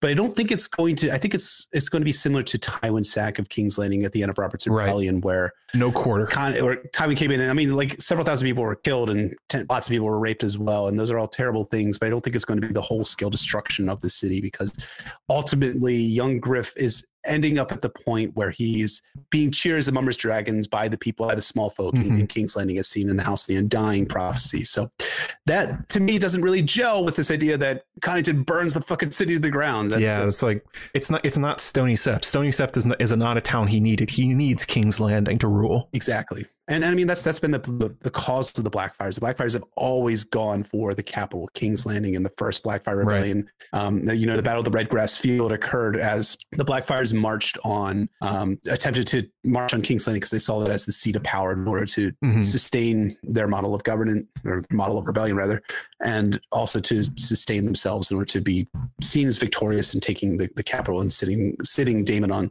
on onto the Iron Throne. Now, the other aspect of it as well is that I think it's it's Daenerys uh, for very obvious reasons. One, because I think Danny's story is ultimately one of tragedy, mm. because I think there's been a lot of foreshadowing that Daenerys is going to be burning King's Landing to the ground. But it's at the same level, I think you can't necessarily dismiss that Connington might do something terrible in, in King's Landing, but I think it's more likely going to be localized as opposed to widespread the way that I think the burning of King's Landing is going to go for Danny in A Dream of Spring. I mean, it's going to be a chaotic situation. Cersei's probably still going to be there with the Lannister contingent. Maybe the Tyrells are still alive if they're not blown up in um, the destruction of Baelor Sept, if that happens in the books, maybe. Um, obviously, young Griff will be there with the Golden Company. Danny's going to show up with her own troops. It's basically going to be a war zone, and it's a war zone with dragons. So mm-hmm. I, I don't think it has to be the intentional burning that the show portrayed for it to be her fault but whatever. Yeah. The, the, I think that's um beyond what we're talking about here. It's the important part is content is going to make it chaotic on purpose. And right. he's going to do everything and anything. And there's going to be no limits on what horrific shit he will do. Like think yeah. Unwin Peake. Think um think Maegor the Cruel. That's the kind of person. Lannister. Yeah, Tywin yeah, Lannister. There's a lot of historical villains that would do anything and cross any line in order to get what they want. And I think that's the bigger lesson about um, about Connington. I would be interested to know if he knows about the the wildfire. I don't think he does because he was dismissed before Rossart came into power. Yeah, it went from him, and then it was Chusset, and then Rossart who were the hands after him. Um, I mean, he learned about it. Yeah, and he would. I, it doesn't sound like he was in King's Landing for all that long because no. Kevan Lannister remembers him being. He barely remembers him. He's like he just went off the battle. Him. Yep, he was there in King's Landing to accept the handship, the handpin. I'm assuming. Then he was marching troops up to the Stony Sept to pursue Robert mm-hmm. Baratheon the timeline of Robert's Rebellion, Robert's Rebellion is is wild when, when you get down to the specifics of it. But beyond that, though, yeah, Connington is on a short is on a short time span already, and like I think much as Tywin Lannister does, is he constantly says he always has a reason for doing the terrible things he does. It's always cold, calculated political logic. I need to take King's Landing quickly before you know the Lannisters and Tyrell yeah. can take, take the city or rally their forces or Euron Greyjoy gets defeated, or any of the, any of those different types of things. But like Tywin Lannister, Connington is motivated by personal reasons to do the things that he does. Yeah. No one exists in this. No one exists in the in this vacuum of no emotions factoring into the their decision making in a Song of Ice and Fire, and also in the real world. In a Song of Ice and Fire, and in Jon Connington's case, I think part of his motivation to do these quick, brutal actions will be to get Aegon onto the Iron Throne before you, before everyone can rally themselves, and also because he has to do this because he knows his time is limited. Mm. But also consider too how much exile and his defeat at Stony Sept and his is a is a his him him having to take on dishonor of having to claim to have stolen from the Golden Company and then being forced from them and then dying drunk in exile from mm. them. Exile a second time is like Platonism. How often he thinks about how angry this makes him. I think that's going to be underlying a lot of what he does, similar to how Tywin Lannister's actions are underlined by the shame that he felt over his father by his feelings of inadequacy that he felt over what Aerys the Second Targaryen did to him in order to make fun of him and isolate and sideline him in, in, in, the lead up to Robert's Rebellion. These are all factors that that just are going to animate Connington's emotional state, even as he tries to rationalize them in a cold, political, harsh logic of do the bad thing now to have the to do you know the better consequence later on, the consequentialist philosophy. So yeah, it's it's uh, Stories is one that I'm just really eager to see play out in the Winds of Winter, and just for so many reasons, and that yeah, and the emotional underpinning of it all, and of ultimately avenging Rhaegar Targaryen is going to be the thing that's driving him forward to these brutal brutal acts. Yeah, and it's all going through the Stormlands. He has to beat the Stormlands first. And actually, while you were talking, I was thinking about something, and it's that that we were questioning the loyalty of everyone else to Connington, but Connington's loyalty to them is basically zero. His loyalty is mm-hmm. to young Griff. So what if the terrible thing he does is sell out the Golden Company and sells out Illyrio and Varys, makes a deal and essentially gets them all killed if it means young Griff gets the throne with somebody else sponsoring. Like he doesn't give a shit about Harry Strickland. He doesn't like Varys and Illyrio. He likes what they do for him. Mm-hmm. Yeah, I mean, he can he can take these these people and use them as disposable assets the same way the Tywin Lannister does to characters Mhm. like Amory Lorch, right? Oh yeah, it was Amory Lorch who totally did all the terrible shit back in, in, in King's Landing at the end of Robert's Rebellion. It wasn't my my hands remain clean. Um, or you know, that's just the, the the Tywin Lannister way of doing things. It's the Lannister method of, of doing things. Yeah. All these disposable assets, Kettleblacks uh, come to mind as being among those people who they can use and discard at will when they've ceased becoming useful. And Connington could adapt a similar mindset in in the Winds of Winter and, and seeing all of these Golden Company characters and being like, yeah, I'm done know, with you Harry guys." Strickland. He's we don't we really you've got like what three thousand surviving sellswords. I've got Dorne. I've got Mathis Rowan. I've Mhm. got Randyll Tarly. I've got sixty thousand Westerosi soldiers. Oh, and I've also got all of the sparrows, the the poor fellows, Mhm. and the um, what's the, what's the other the knightly order of the Warrior sons, the. Sparrows, the Warrior Sons. There you go. The Warrior Sons. I've got 60,000 soldiers. Why do I need 3,000 sellswords? You all can go fuck off back into the narrow sea as, long as, as far as I care. I'll make sure that's happened. We'll push you, literally push you into the narrow sea one by one. Yeah, it, it's. I think it's very likely that Connington makes continues the Tywin method of making deals with people he doesn't like or horrible deals, much in the same way that Tywin was like, "I guess I'm going to deal with Walder Frey and the Boltons because I don't like them. I think they're crappy. I don't. I can't trust them, but they give me what I need." And the Golden Company will very will very quickly not give him what he needs if they lose like one battle. Yep. Yep. He's ready to So discard his assets as he goes forward. Yep. we're a little bit Go over, but we're gonna we're gonna just run through these last things pretty quick. We got some patron questions and the last topic. So this is sort of a big meta topic for the end of the series. But Storm's End and uh, the Storm lands themselves do not have a ruler. Stannis is likely never coming back. Renly's dead, unless Edric Storm is brought back by the end of the story, which may be likely. But even still, there is no heir, recognized heir to the Stormlands at the moment. And who rules it actually ties in a lot to who you think is going to be on the Iron Throne again, which we know is Bran Stark. But there's a lot of good possibilities about who may be installed as the new Lord of the Stormlands. Um, the one the show gave us was Gendry, um, Robert Baratheon's bastard son, but he wasn't really Gendry. He was Gendry plus Edric. So that's the other option. We have Edric Storm. Mya Stone is on the table, unmarried and a recognized bastard of Robert Baratheon. So that's a possible one. It's also the Conningtons. Maybe Connington's ambition is not just to get back Griffin's Roost. Maybe that's the deal he makes with Red Ronnet. You can keep Griffin's Roost. I'm taking Storm's End as new Lord of the Stormlands. Why would he not do that? That makes a lot of sense. Or he could give away Storm's End and rule from Griffin's Roost and have his um his unfortunate relatives that he doesn't really like, well, bribe them. bribe them with a castle. And of course, whoever Dany wants and whoever Bran wants are the other possibilities, but it's it really seems to be focused around the Baratheon bastards. Which who's your pick? Who do you think is going to have it in the end? It's Edric Storm, I think, is the ultimate going to be the, the Lord of the Stormlands and the Lord Paramount of the Stormlands. You know, um, when, when we think about when we think about the the, the Baratheons as a house, I mean, they they do they are descended from bastards to begin with, right? That is Mhm. the origin story uh, of, of the Baratheons. When uh, uh, Orys Baratheon, who is the alleged bastard brother of Aegon Targaryen, uh, ended up becoming legitimized and gained the, the lordship of Baratheon after marrying the last, the, Mhm. the daughter of Argilac Durandon. Right. I think I'm getting the name right. Mhm. So I think, you know, the story ends as it started with a bastard inheriting the house, a storm, the Edric Storm inheriting Storm's End and becoming the Lord Paramount of the re- of the Reach, the Lord Paramount of the Stormlands. And uh, kind of like, you know, it's it's it what is it that George Lucas said? You know, it's it's so dense, it rhymes, you know, Yeah. each pieces are coming Mhm. together. Yeah. That's that's what I think is, is what George is going for with um with, with the end of, of of Storm's End and specifically with uh with how this is going to all unfold. I mean, there's there's an argument to be made for Gendry or, or someone else like that, and there's even a possibility if if Edric Storm is not with Jon Connington. He could just show up. Storm's then he could show up at some point thereafter. Uh, you know, Andrew Estermont could be like, "Look, I brought back. Uh, where the fuck is everyone? Where's There used to be soldiers here. What Baratheons? Like there's, There's nobody here.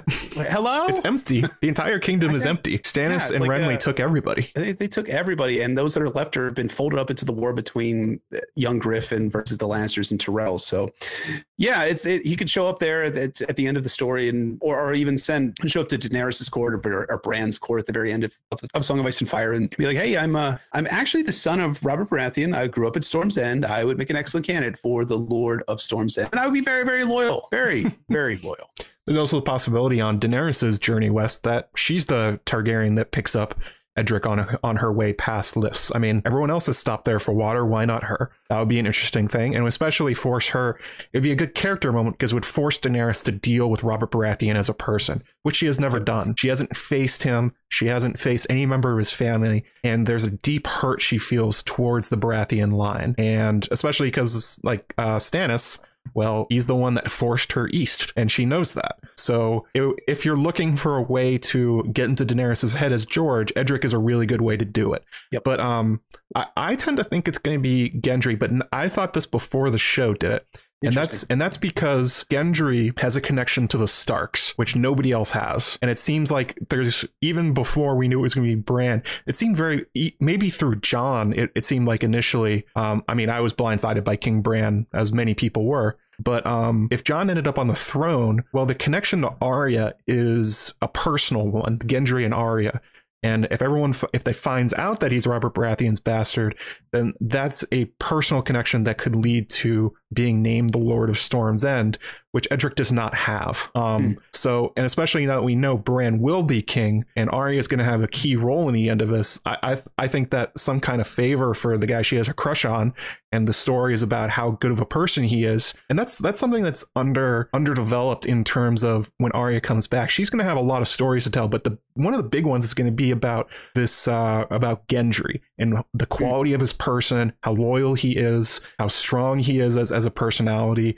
He stands up for the right thing. If you're looking to solidify a realm, Gendry is a pretty good candidate for that. And that it's the same way when you were talking about the differences between Daenerys and young Griff. Well, Gendry hasn't learned to rule, but he does have genuine interactions with people, which Edric yeah. largely has not. He's lived the privileged life much like um, like young Griff. And actually, if young Griff ends up using Edric to take Storm's End, that might be why Gendry ends up coming in because yeah, yeah. Because if if Edric is a part of young Griff's um, force to take the Iron Throne and ends up blowing up in their face, well, why would Daenerys honor that? That's another Baratheon taking up arms against her. Yeah, I think that's that's a great point. I think like Edric does raised was Castle Rage, right? He's the only acknowledged bastard mm-hmm. uh, of well, of Mya too. No, Mya was not acknowledged. That that's the, the difference. I thought she was. Everyone knows she's his kid, though. Everyone knows that she oh, is. Okay, I got you. I got acknowledged you. because she is the she is uh, the daughter of a lowborn uh, small folk woman. Oh, yeah. in the Vale.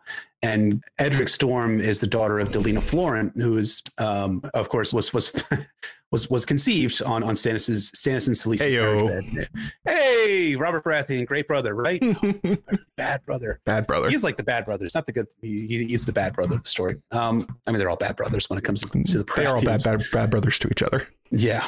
Um, so so yeah, I think it's a great point. Like Gendry has not not only has learned to interact with with the small folk, he is indeed a small folk person, right? I mean, he was mm-hmm. raised in a forge in King's Landing by uh, by Tobho Mott. I always remember that name. Like sometimes I like, like fuck up names like in my own head, but Tobho Mott is just one that's just always stuck with me. It's easy to remember. And mm-hmm. he's journeying out with the Brother Without Banners.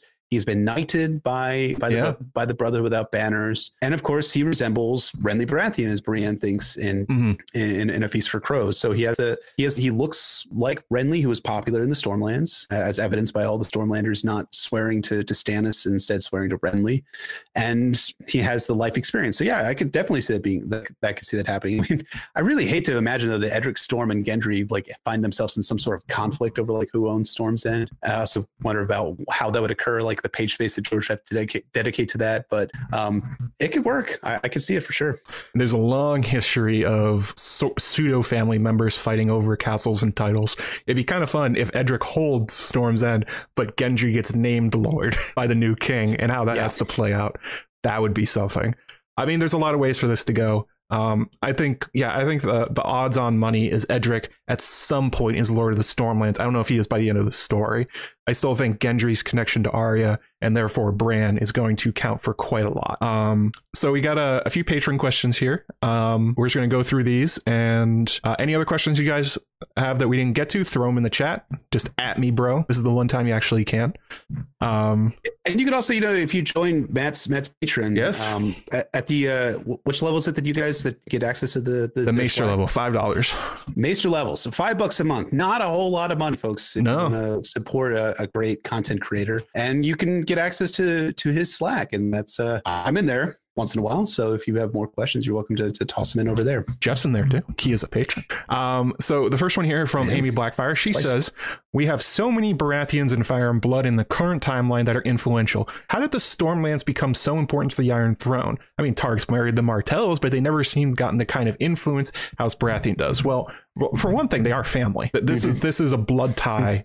Um, they're both Valyrian families. I mean, the Baratheons don't look like it anymore, but um, Orys Baratheon was a bastard half brother to Aegon the Conqueror, and that initial relationship seems to have carried out over time, although that has gotten lost a little bit, and they become more like Stark and Karstark than like actual family. Well, I also like too, isn't it that like Stannis and Renly and Robert's great grandfather was Grandmother. Aegon, well, well, Aegon the Fifth was the great great grandfather of of these these Uh, guys. it was Aegon the Fifth's daughter that had to marry the Lord of Storm's End because of Jenny of Oldstones and Duncan Prince of Dragonflies. They broke the betrothal between Lord Baratheon's oldest daughter, so they had to essentially give up a Targaryen daughter to end the war. right. Was that which? What was their name? Ra- Rayla? Ra- Not Rayla. Um, it's a good question. Hang on a second. Oh, regardless, what as Matt looks that up, the, the point I'm driving home is is that the the interesting aspect is that the Baratheons are intermarried. Rhaelle, yes, with- you're right. Rhaelle Targaryen. I I said Raelis, but Rhaelle, whatever.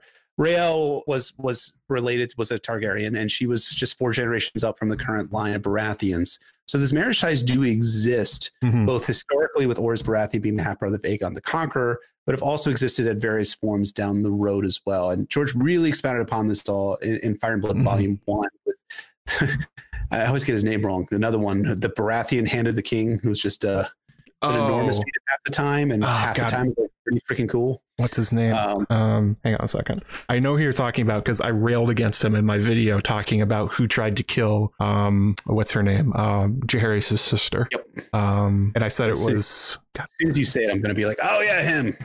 Rogar, Um, fucking Rogar. Rogar, Yeah, Rogar, Rogar Baratheon. That So the- asshole. I mean, the ties go from like it.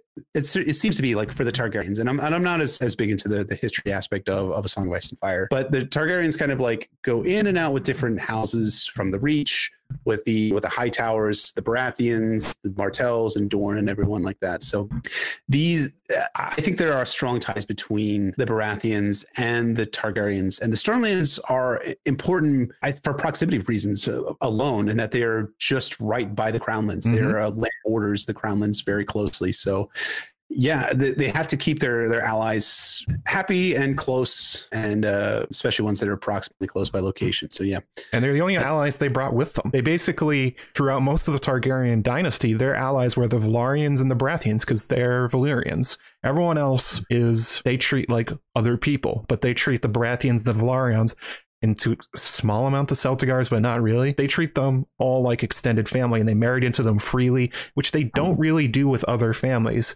they they it may have something to do with the dragon riding whatever is going on with their incest but yeah like you're talking about they're an important not only do they serve as a buffer between the iron throne and dorne and the reach but Yep. they serve an important point for um, the trade coming out of king's landing you have to go by the stormlands so making sure they're on your side is a big deal and it was essentially it's the power block of the crownlands and the uh, the stormlands that have been the seat of targaryen power which a lot of people overlook. They basically have been the same thing the entire time, no matter the situation, except for those few rebellions. Um, and the other the other important point about them is that um, oh god, what was I about to say? I think I lost it. Um, the Baratheons. Oh, and it's also that the Crownlands were part of the Stormlands for thousands of years.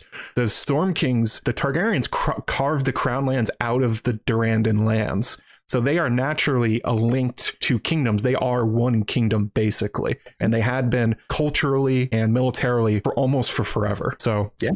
That is that is why I do love the fact when you play Crusader Kings 2 and you go back in time, you're like, wow, the Baratheons owned everything. They basically did. They there basically was not river kings for quite a long time because the Baratheons said, I mean, the Durandons basically said, go fuck yourselves, and Mhm. it worked. The, the that whole coast is extraordinarily powerful.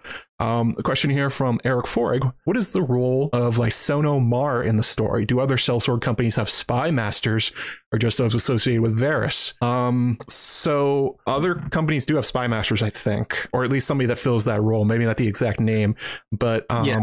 Lysono Maar is an interesting character because he looks Valyrian, and but they already have Varys. So I wonder if this is supposed to be George a way of telling us that this whole young Griff faction is not quite as tight as you might think. They have two, two people doing the same job, which you shouldn't do. Yeah, uh, Lysono is a, is a great character, and I do recommend for folks who are interested in more learning more about Lysono Maar. Uh, our, our, friends at the Planet Toast podcast did an excellent episode where they they talk specifically about Lysono Maar as, as a minor character and ascending extra who's going to play a more prominent role in, mm-hmm. in the I think um, Lysono Maar is also like this. This is a little bit outside. Oh, it's not totally, but this is a little outside of a Stormlands discussion. But Lysono Maar has an interesting interaction with Arianne Martell, where they're like talking back and forth, and he's very courtly and polite. But Arianne's like he's not actually saying anything. He's just like talking around all of these issues. Mm. But then she also like examines him, and she's like, "Is this what Viserys looked like?"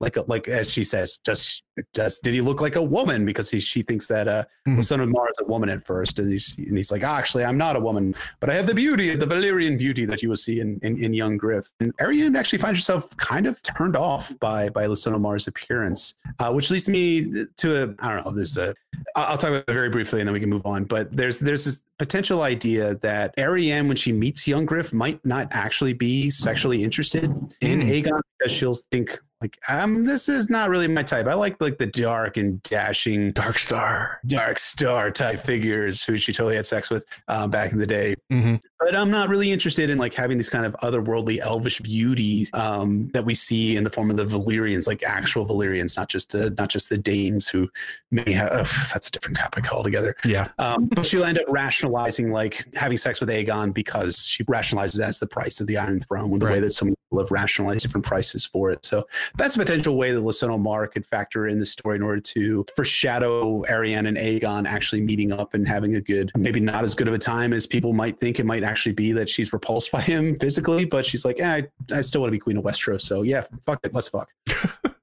Uh, another one here from Eric Florig. Actually, we talked about this a bit, and that actually the reason I talked about it is because of this question: Does the uh, historical um, antipathy, I'm not trying to pronounce that word, between Dorne and Tyrells have any impact on Aegon's partnerships and who are his friends in the Reach? We talked about the second part, but yeah, I really do think it's a problem that Jon Connington's whole strategy is he's like, I'm going to unite the Stormlands and the Reach and the Dornish, three kingdoms that have been at war their entire history. These hmm. people mm. do not like each other, especially the Marcher Lords, the ones right at the borders. Getting them to work together is going to be basically impossible. And many Targaryen kings basically did not even try. They said, these guys are going to war with each other kind of no matter what, and I can't do anything about it. And Connington's like, well, I'm, I'm going to make them.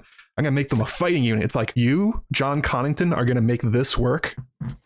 Yeah, and I mean, like you know, Robert's Rebellion did have Dorne and the Reach on technical, technically the same side as uh technically. technically the same side as as each other, but they didn't really like they didn't really campaign with each other, right? Because the the Tyrells um, ended up besieging Storm's End, you know, very successfully as we as we learned. Mm. Um, but the Dornish end up basically being blackmailed by Aerys II to marching army their army up to uh, with Lewyn Martell up to um up to the Trident because they're basically like Aerys like ah, I've got yours I've got Elia with me. You don't want to see something bad happen to her, do you? Uh, happened yeah. anyway. Happened anyways. So Dornish ended up losing that battle. So Dorne, Dorne just got fucked by by Robert's Rebellion six ways from Sunday. Um, so yeah, I think it's there is going to be antipathy between Dorne and the Tyrells. Factor in Dorne, the Tyrells, the Golden Company, the Stormlords, Jon Connington, Aegon, Varys, Illyrio. There's there's a, there's a confluence of conflicts that are that, that, are percolating for this this band that is hoping to take the Iron Throne. I, I do wonder whether they'll be initially united in their purpose to take the Iron Throne, and then right after that they go immediately back to snap. They snap back into infighting and potentially actually fighting each other. Not only that, they have they already have split loyalties between the Reach and the Lannisters. Like these, all these king, these big kingdoms are going to be split into component parts, which is extraordinarily bad for if you want to make a quick victory. There's no one house you can be able to take down in order to just knock them over. Because like let's let's say you take out the Tyrells, well, you now have to deal with all the other Garth Greenhand houses that now want to be Lord of the of the um of the Reach, and those that were against you, and maybe those that think Daenerys is the way to go. And oh my God, the White Walkers are coming. It's like there's no way for this to go as smoothly as Connington is thinks. There's too many yeah. complications. I mean, uh, this gets gets to a Dornish conversation too, but I wonder whether there's going to be like this funny thing where the Yronwoods, House Yronwood, was the traditional sport of the Blackfyres, but because they sent Archibald Yronwood with Quentyn Martell, they're gonna be like, no, I'm sorry, Doran Martell, we're not gonna go along with your plan to join up with young Griff. We're actually gonna stick with the Daenerys plan that you were originally proposing, and that ends up being like this kind of weird thing where the Martells were the supporters of the Red Dragon traditionally because of Daeron II's marriage Yeah. to Myriah Martell, um, and then that ends up being flipped because the the Dornishmen, the Martells, end up supporting the Blackfyre Dragon accidentally. And then the Yronwoods end up supporting the, the Red Dragon in the form of Daenerys Targaryen. It's, it's, it's something to see. I mean, like, uh, it- it- like, like, like we were saying at the very beginning, like, where, where Game of Thrones like simplified and consolidated their plot lines, George just expands them and complicates them over and over again. Then he has all this history that he's integrating as well, uh, that he's been writing about specifically that he's likely. And um, yeah, I've heard along the way that he's going to be integrating a lot more history into the Winds of Winter. So Oh boy. for I mean, for God, that, we'll, even we'll see. We'll see what happens with the with all that come the uh, come the Winds of Winter and all and all the different aspects of that. There's there's even a good chance Dorne splits. Not even the Yronwoods, but the Daynes, the Western Dornish. They don't like the they don't like the Martells at all. They think they got cheated out of what what should be their kingdom, the whole the kingdom of the Torrentine, but also all of Dorne. And how's that going to work with Darkstar? How's that going to work with Edric Dayne? Who knows? Like George has just made it so that yeah, basically whatever Connington thinks is going to happen is not. Um, so this is kind of a more fancy question. Uh, Ramona Zamfir, she asked, What about the eternal wrath between the Drown God and the Storm God? Will this influence the relations between the Iron Islands uh, supporting Daenerys and the Stormlands supporting Aegon? So basically, the history behind this is it seems like the religions of the Stormlands and the Iron Islands are flipped. That the, the Storm God rules the Stormlands, the Drown God rules the Iron Islands, and they seem it seems to be that there's some kind of relationship there. I mean, the the, the faith of the Storm God no longer exists in the Stormlands. It died out a long time ago but it's weird that they are set up in opposition to each other. And oh, much like I was talking about how the Children of Garth may be a way you can track what's going to happen in the Reach, maybe this is another way of tracking the fact that the Ironborn eh, will oppose whoever ends up in control of the Stormlands, in particular Connington. Oh yeah, I mean, I, I, I find it hilarious that like the, the Stormlands are, are all basically faith of the Seven followers, and like their their faith in the Storm God like died when when the faith of the Seven reached Westeros. Yeah. Before that, it was probably replaced. I mean, the old gods probably played a role in that, Mhm. but the Ironborn are like, oh, actually, it's really it's really fucking pisses me off that the Storm God is there messing up the Drown God. Aeron Damphair talks about do not you know do not bring up the name of the Storm God Mhm. that, but the people who actually would believe in the storm god are like, no, we- we're, we're, we're pretty normal. We we practice the faith of seven once in a while.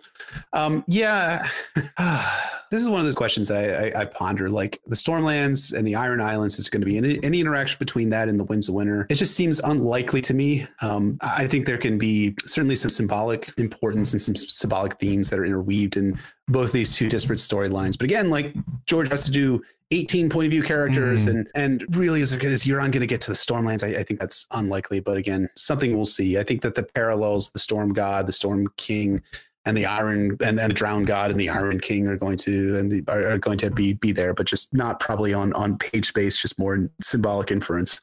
Or just like historical thing you can look back and go oh cool. Although one way this could play out is if edric does not show up with um with connington maybe shows up later and perhaps euron catches him on his way around to go to king's landing oh my god he he would recognize the power in sacrificing somebody from the storm god's lands basically in the same way he's been doing in the forsaken where he's he's making symbolic and magical sacrifices. That would be a way for him for that to pop up if you wanted that to be a plot line. That'd be kind of tragic too if that's how Edric Storm dies. Sure, yeah, I can say that for sure. Uh, see here, super chat here from uh, Here Be Dragons, aka Steven Stark, just showing appreciation for the many hours of entertainment you've given this fandom. Thank you, Steven. So generous. Uh, thank you both, Matt. Buy BFish a beer at the next con. I I think I already owed you a beer. I think you bought me a whiskey last time we saw each other. Yeah, I did. So, yeah, that I owe you too. Yeah, I, I did not remember that, but I was also like really fucking wrecked by the time we stumbled into the George event. Yeah, Uh, and then- we got we got pretty drunk. I remember though, Jeff. I owe you I owe you drinks. I'll buy you two. I was the one who was up early in the morning. I was up at six thirty the next morning, though, reading Fire and Blood Volume One, while all of you lounge listeners were just rolling about in your filth. Not me. I was up reading I mean, like, Fire and Blood. well, me and Chloe thought we were about to die. That's the true fan of this uh, this uh, live stream. I think we embodied George's true intention the right way by getting wrecked after a convention and partying. True that. That's that's the sort of thing you do. And last one here uh, from Ramona. Um, this is actually something I didn't think about and I haven't really thought about because I've thought about Cersei interacting with everyone that looks like Rhaegar. I wrote a post about that a long time ago, how she's seeing Rhaegar everywhere, and there's a lot of Rhaegar like characters that are showing up right now. But um, the interactions between Connington and Cersei and their differing views of Rhaegar, if they ever come face to face, like that could be a very interesting conversation considering they have very different ideas about him and they both sort of feel like they're carrying his torch they're like fighting over his memory in a way. Yeah, I mean that's that's possible. I mean, uh, Cersei has a, a, view of Rhaegar that is much like Westeros. Mm. She her her view is a microcosm of what Westeros feels about Rhaegar, infatuation with him, looking at the optics and seeing the most beautiful man in Westeros, and un, and not seeing the the sad, bitter person, not bitter, the, the sad person underneath mm-hmm. of the uh, the optics. And Connington kind of has the same pers- perspective. You know, he always just is referencing like how beautiful Rhaegar's hair looked flowing in the wind top Griffin's roost, yeah. and without like, and, and, you know, it's, it's it's fascinating to me that that Connington just does not have Barristan Selmy's perspective. Barristan Selmy has a lot of limitations in what he thinks about when it comes to Rhaegar, but he does note to Daenerys that there is a he does note the bittersweet or the bitter aspect underneath Rhaegar Targaryen, the mm-hmm. kind of mm-hmm. sadness that was underpinning a lot of the a lot of his actions, which is something that Connington seemingly has so far, and maybe this will get a little bit more fleshing out in in the Winds of Winter, did not necessarily see. And yeah, so I could see like two people like just having a, a, looking at Rhaegar the same way and being like, I hate you because you see Rhaegar this way, and I hate you because you see Rhaegar this way. he's my silver prince. No, he's my silver prince.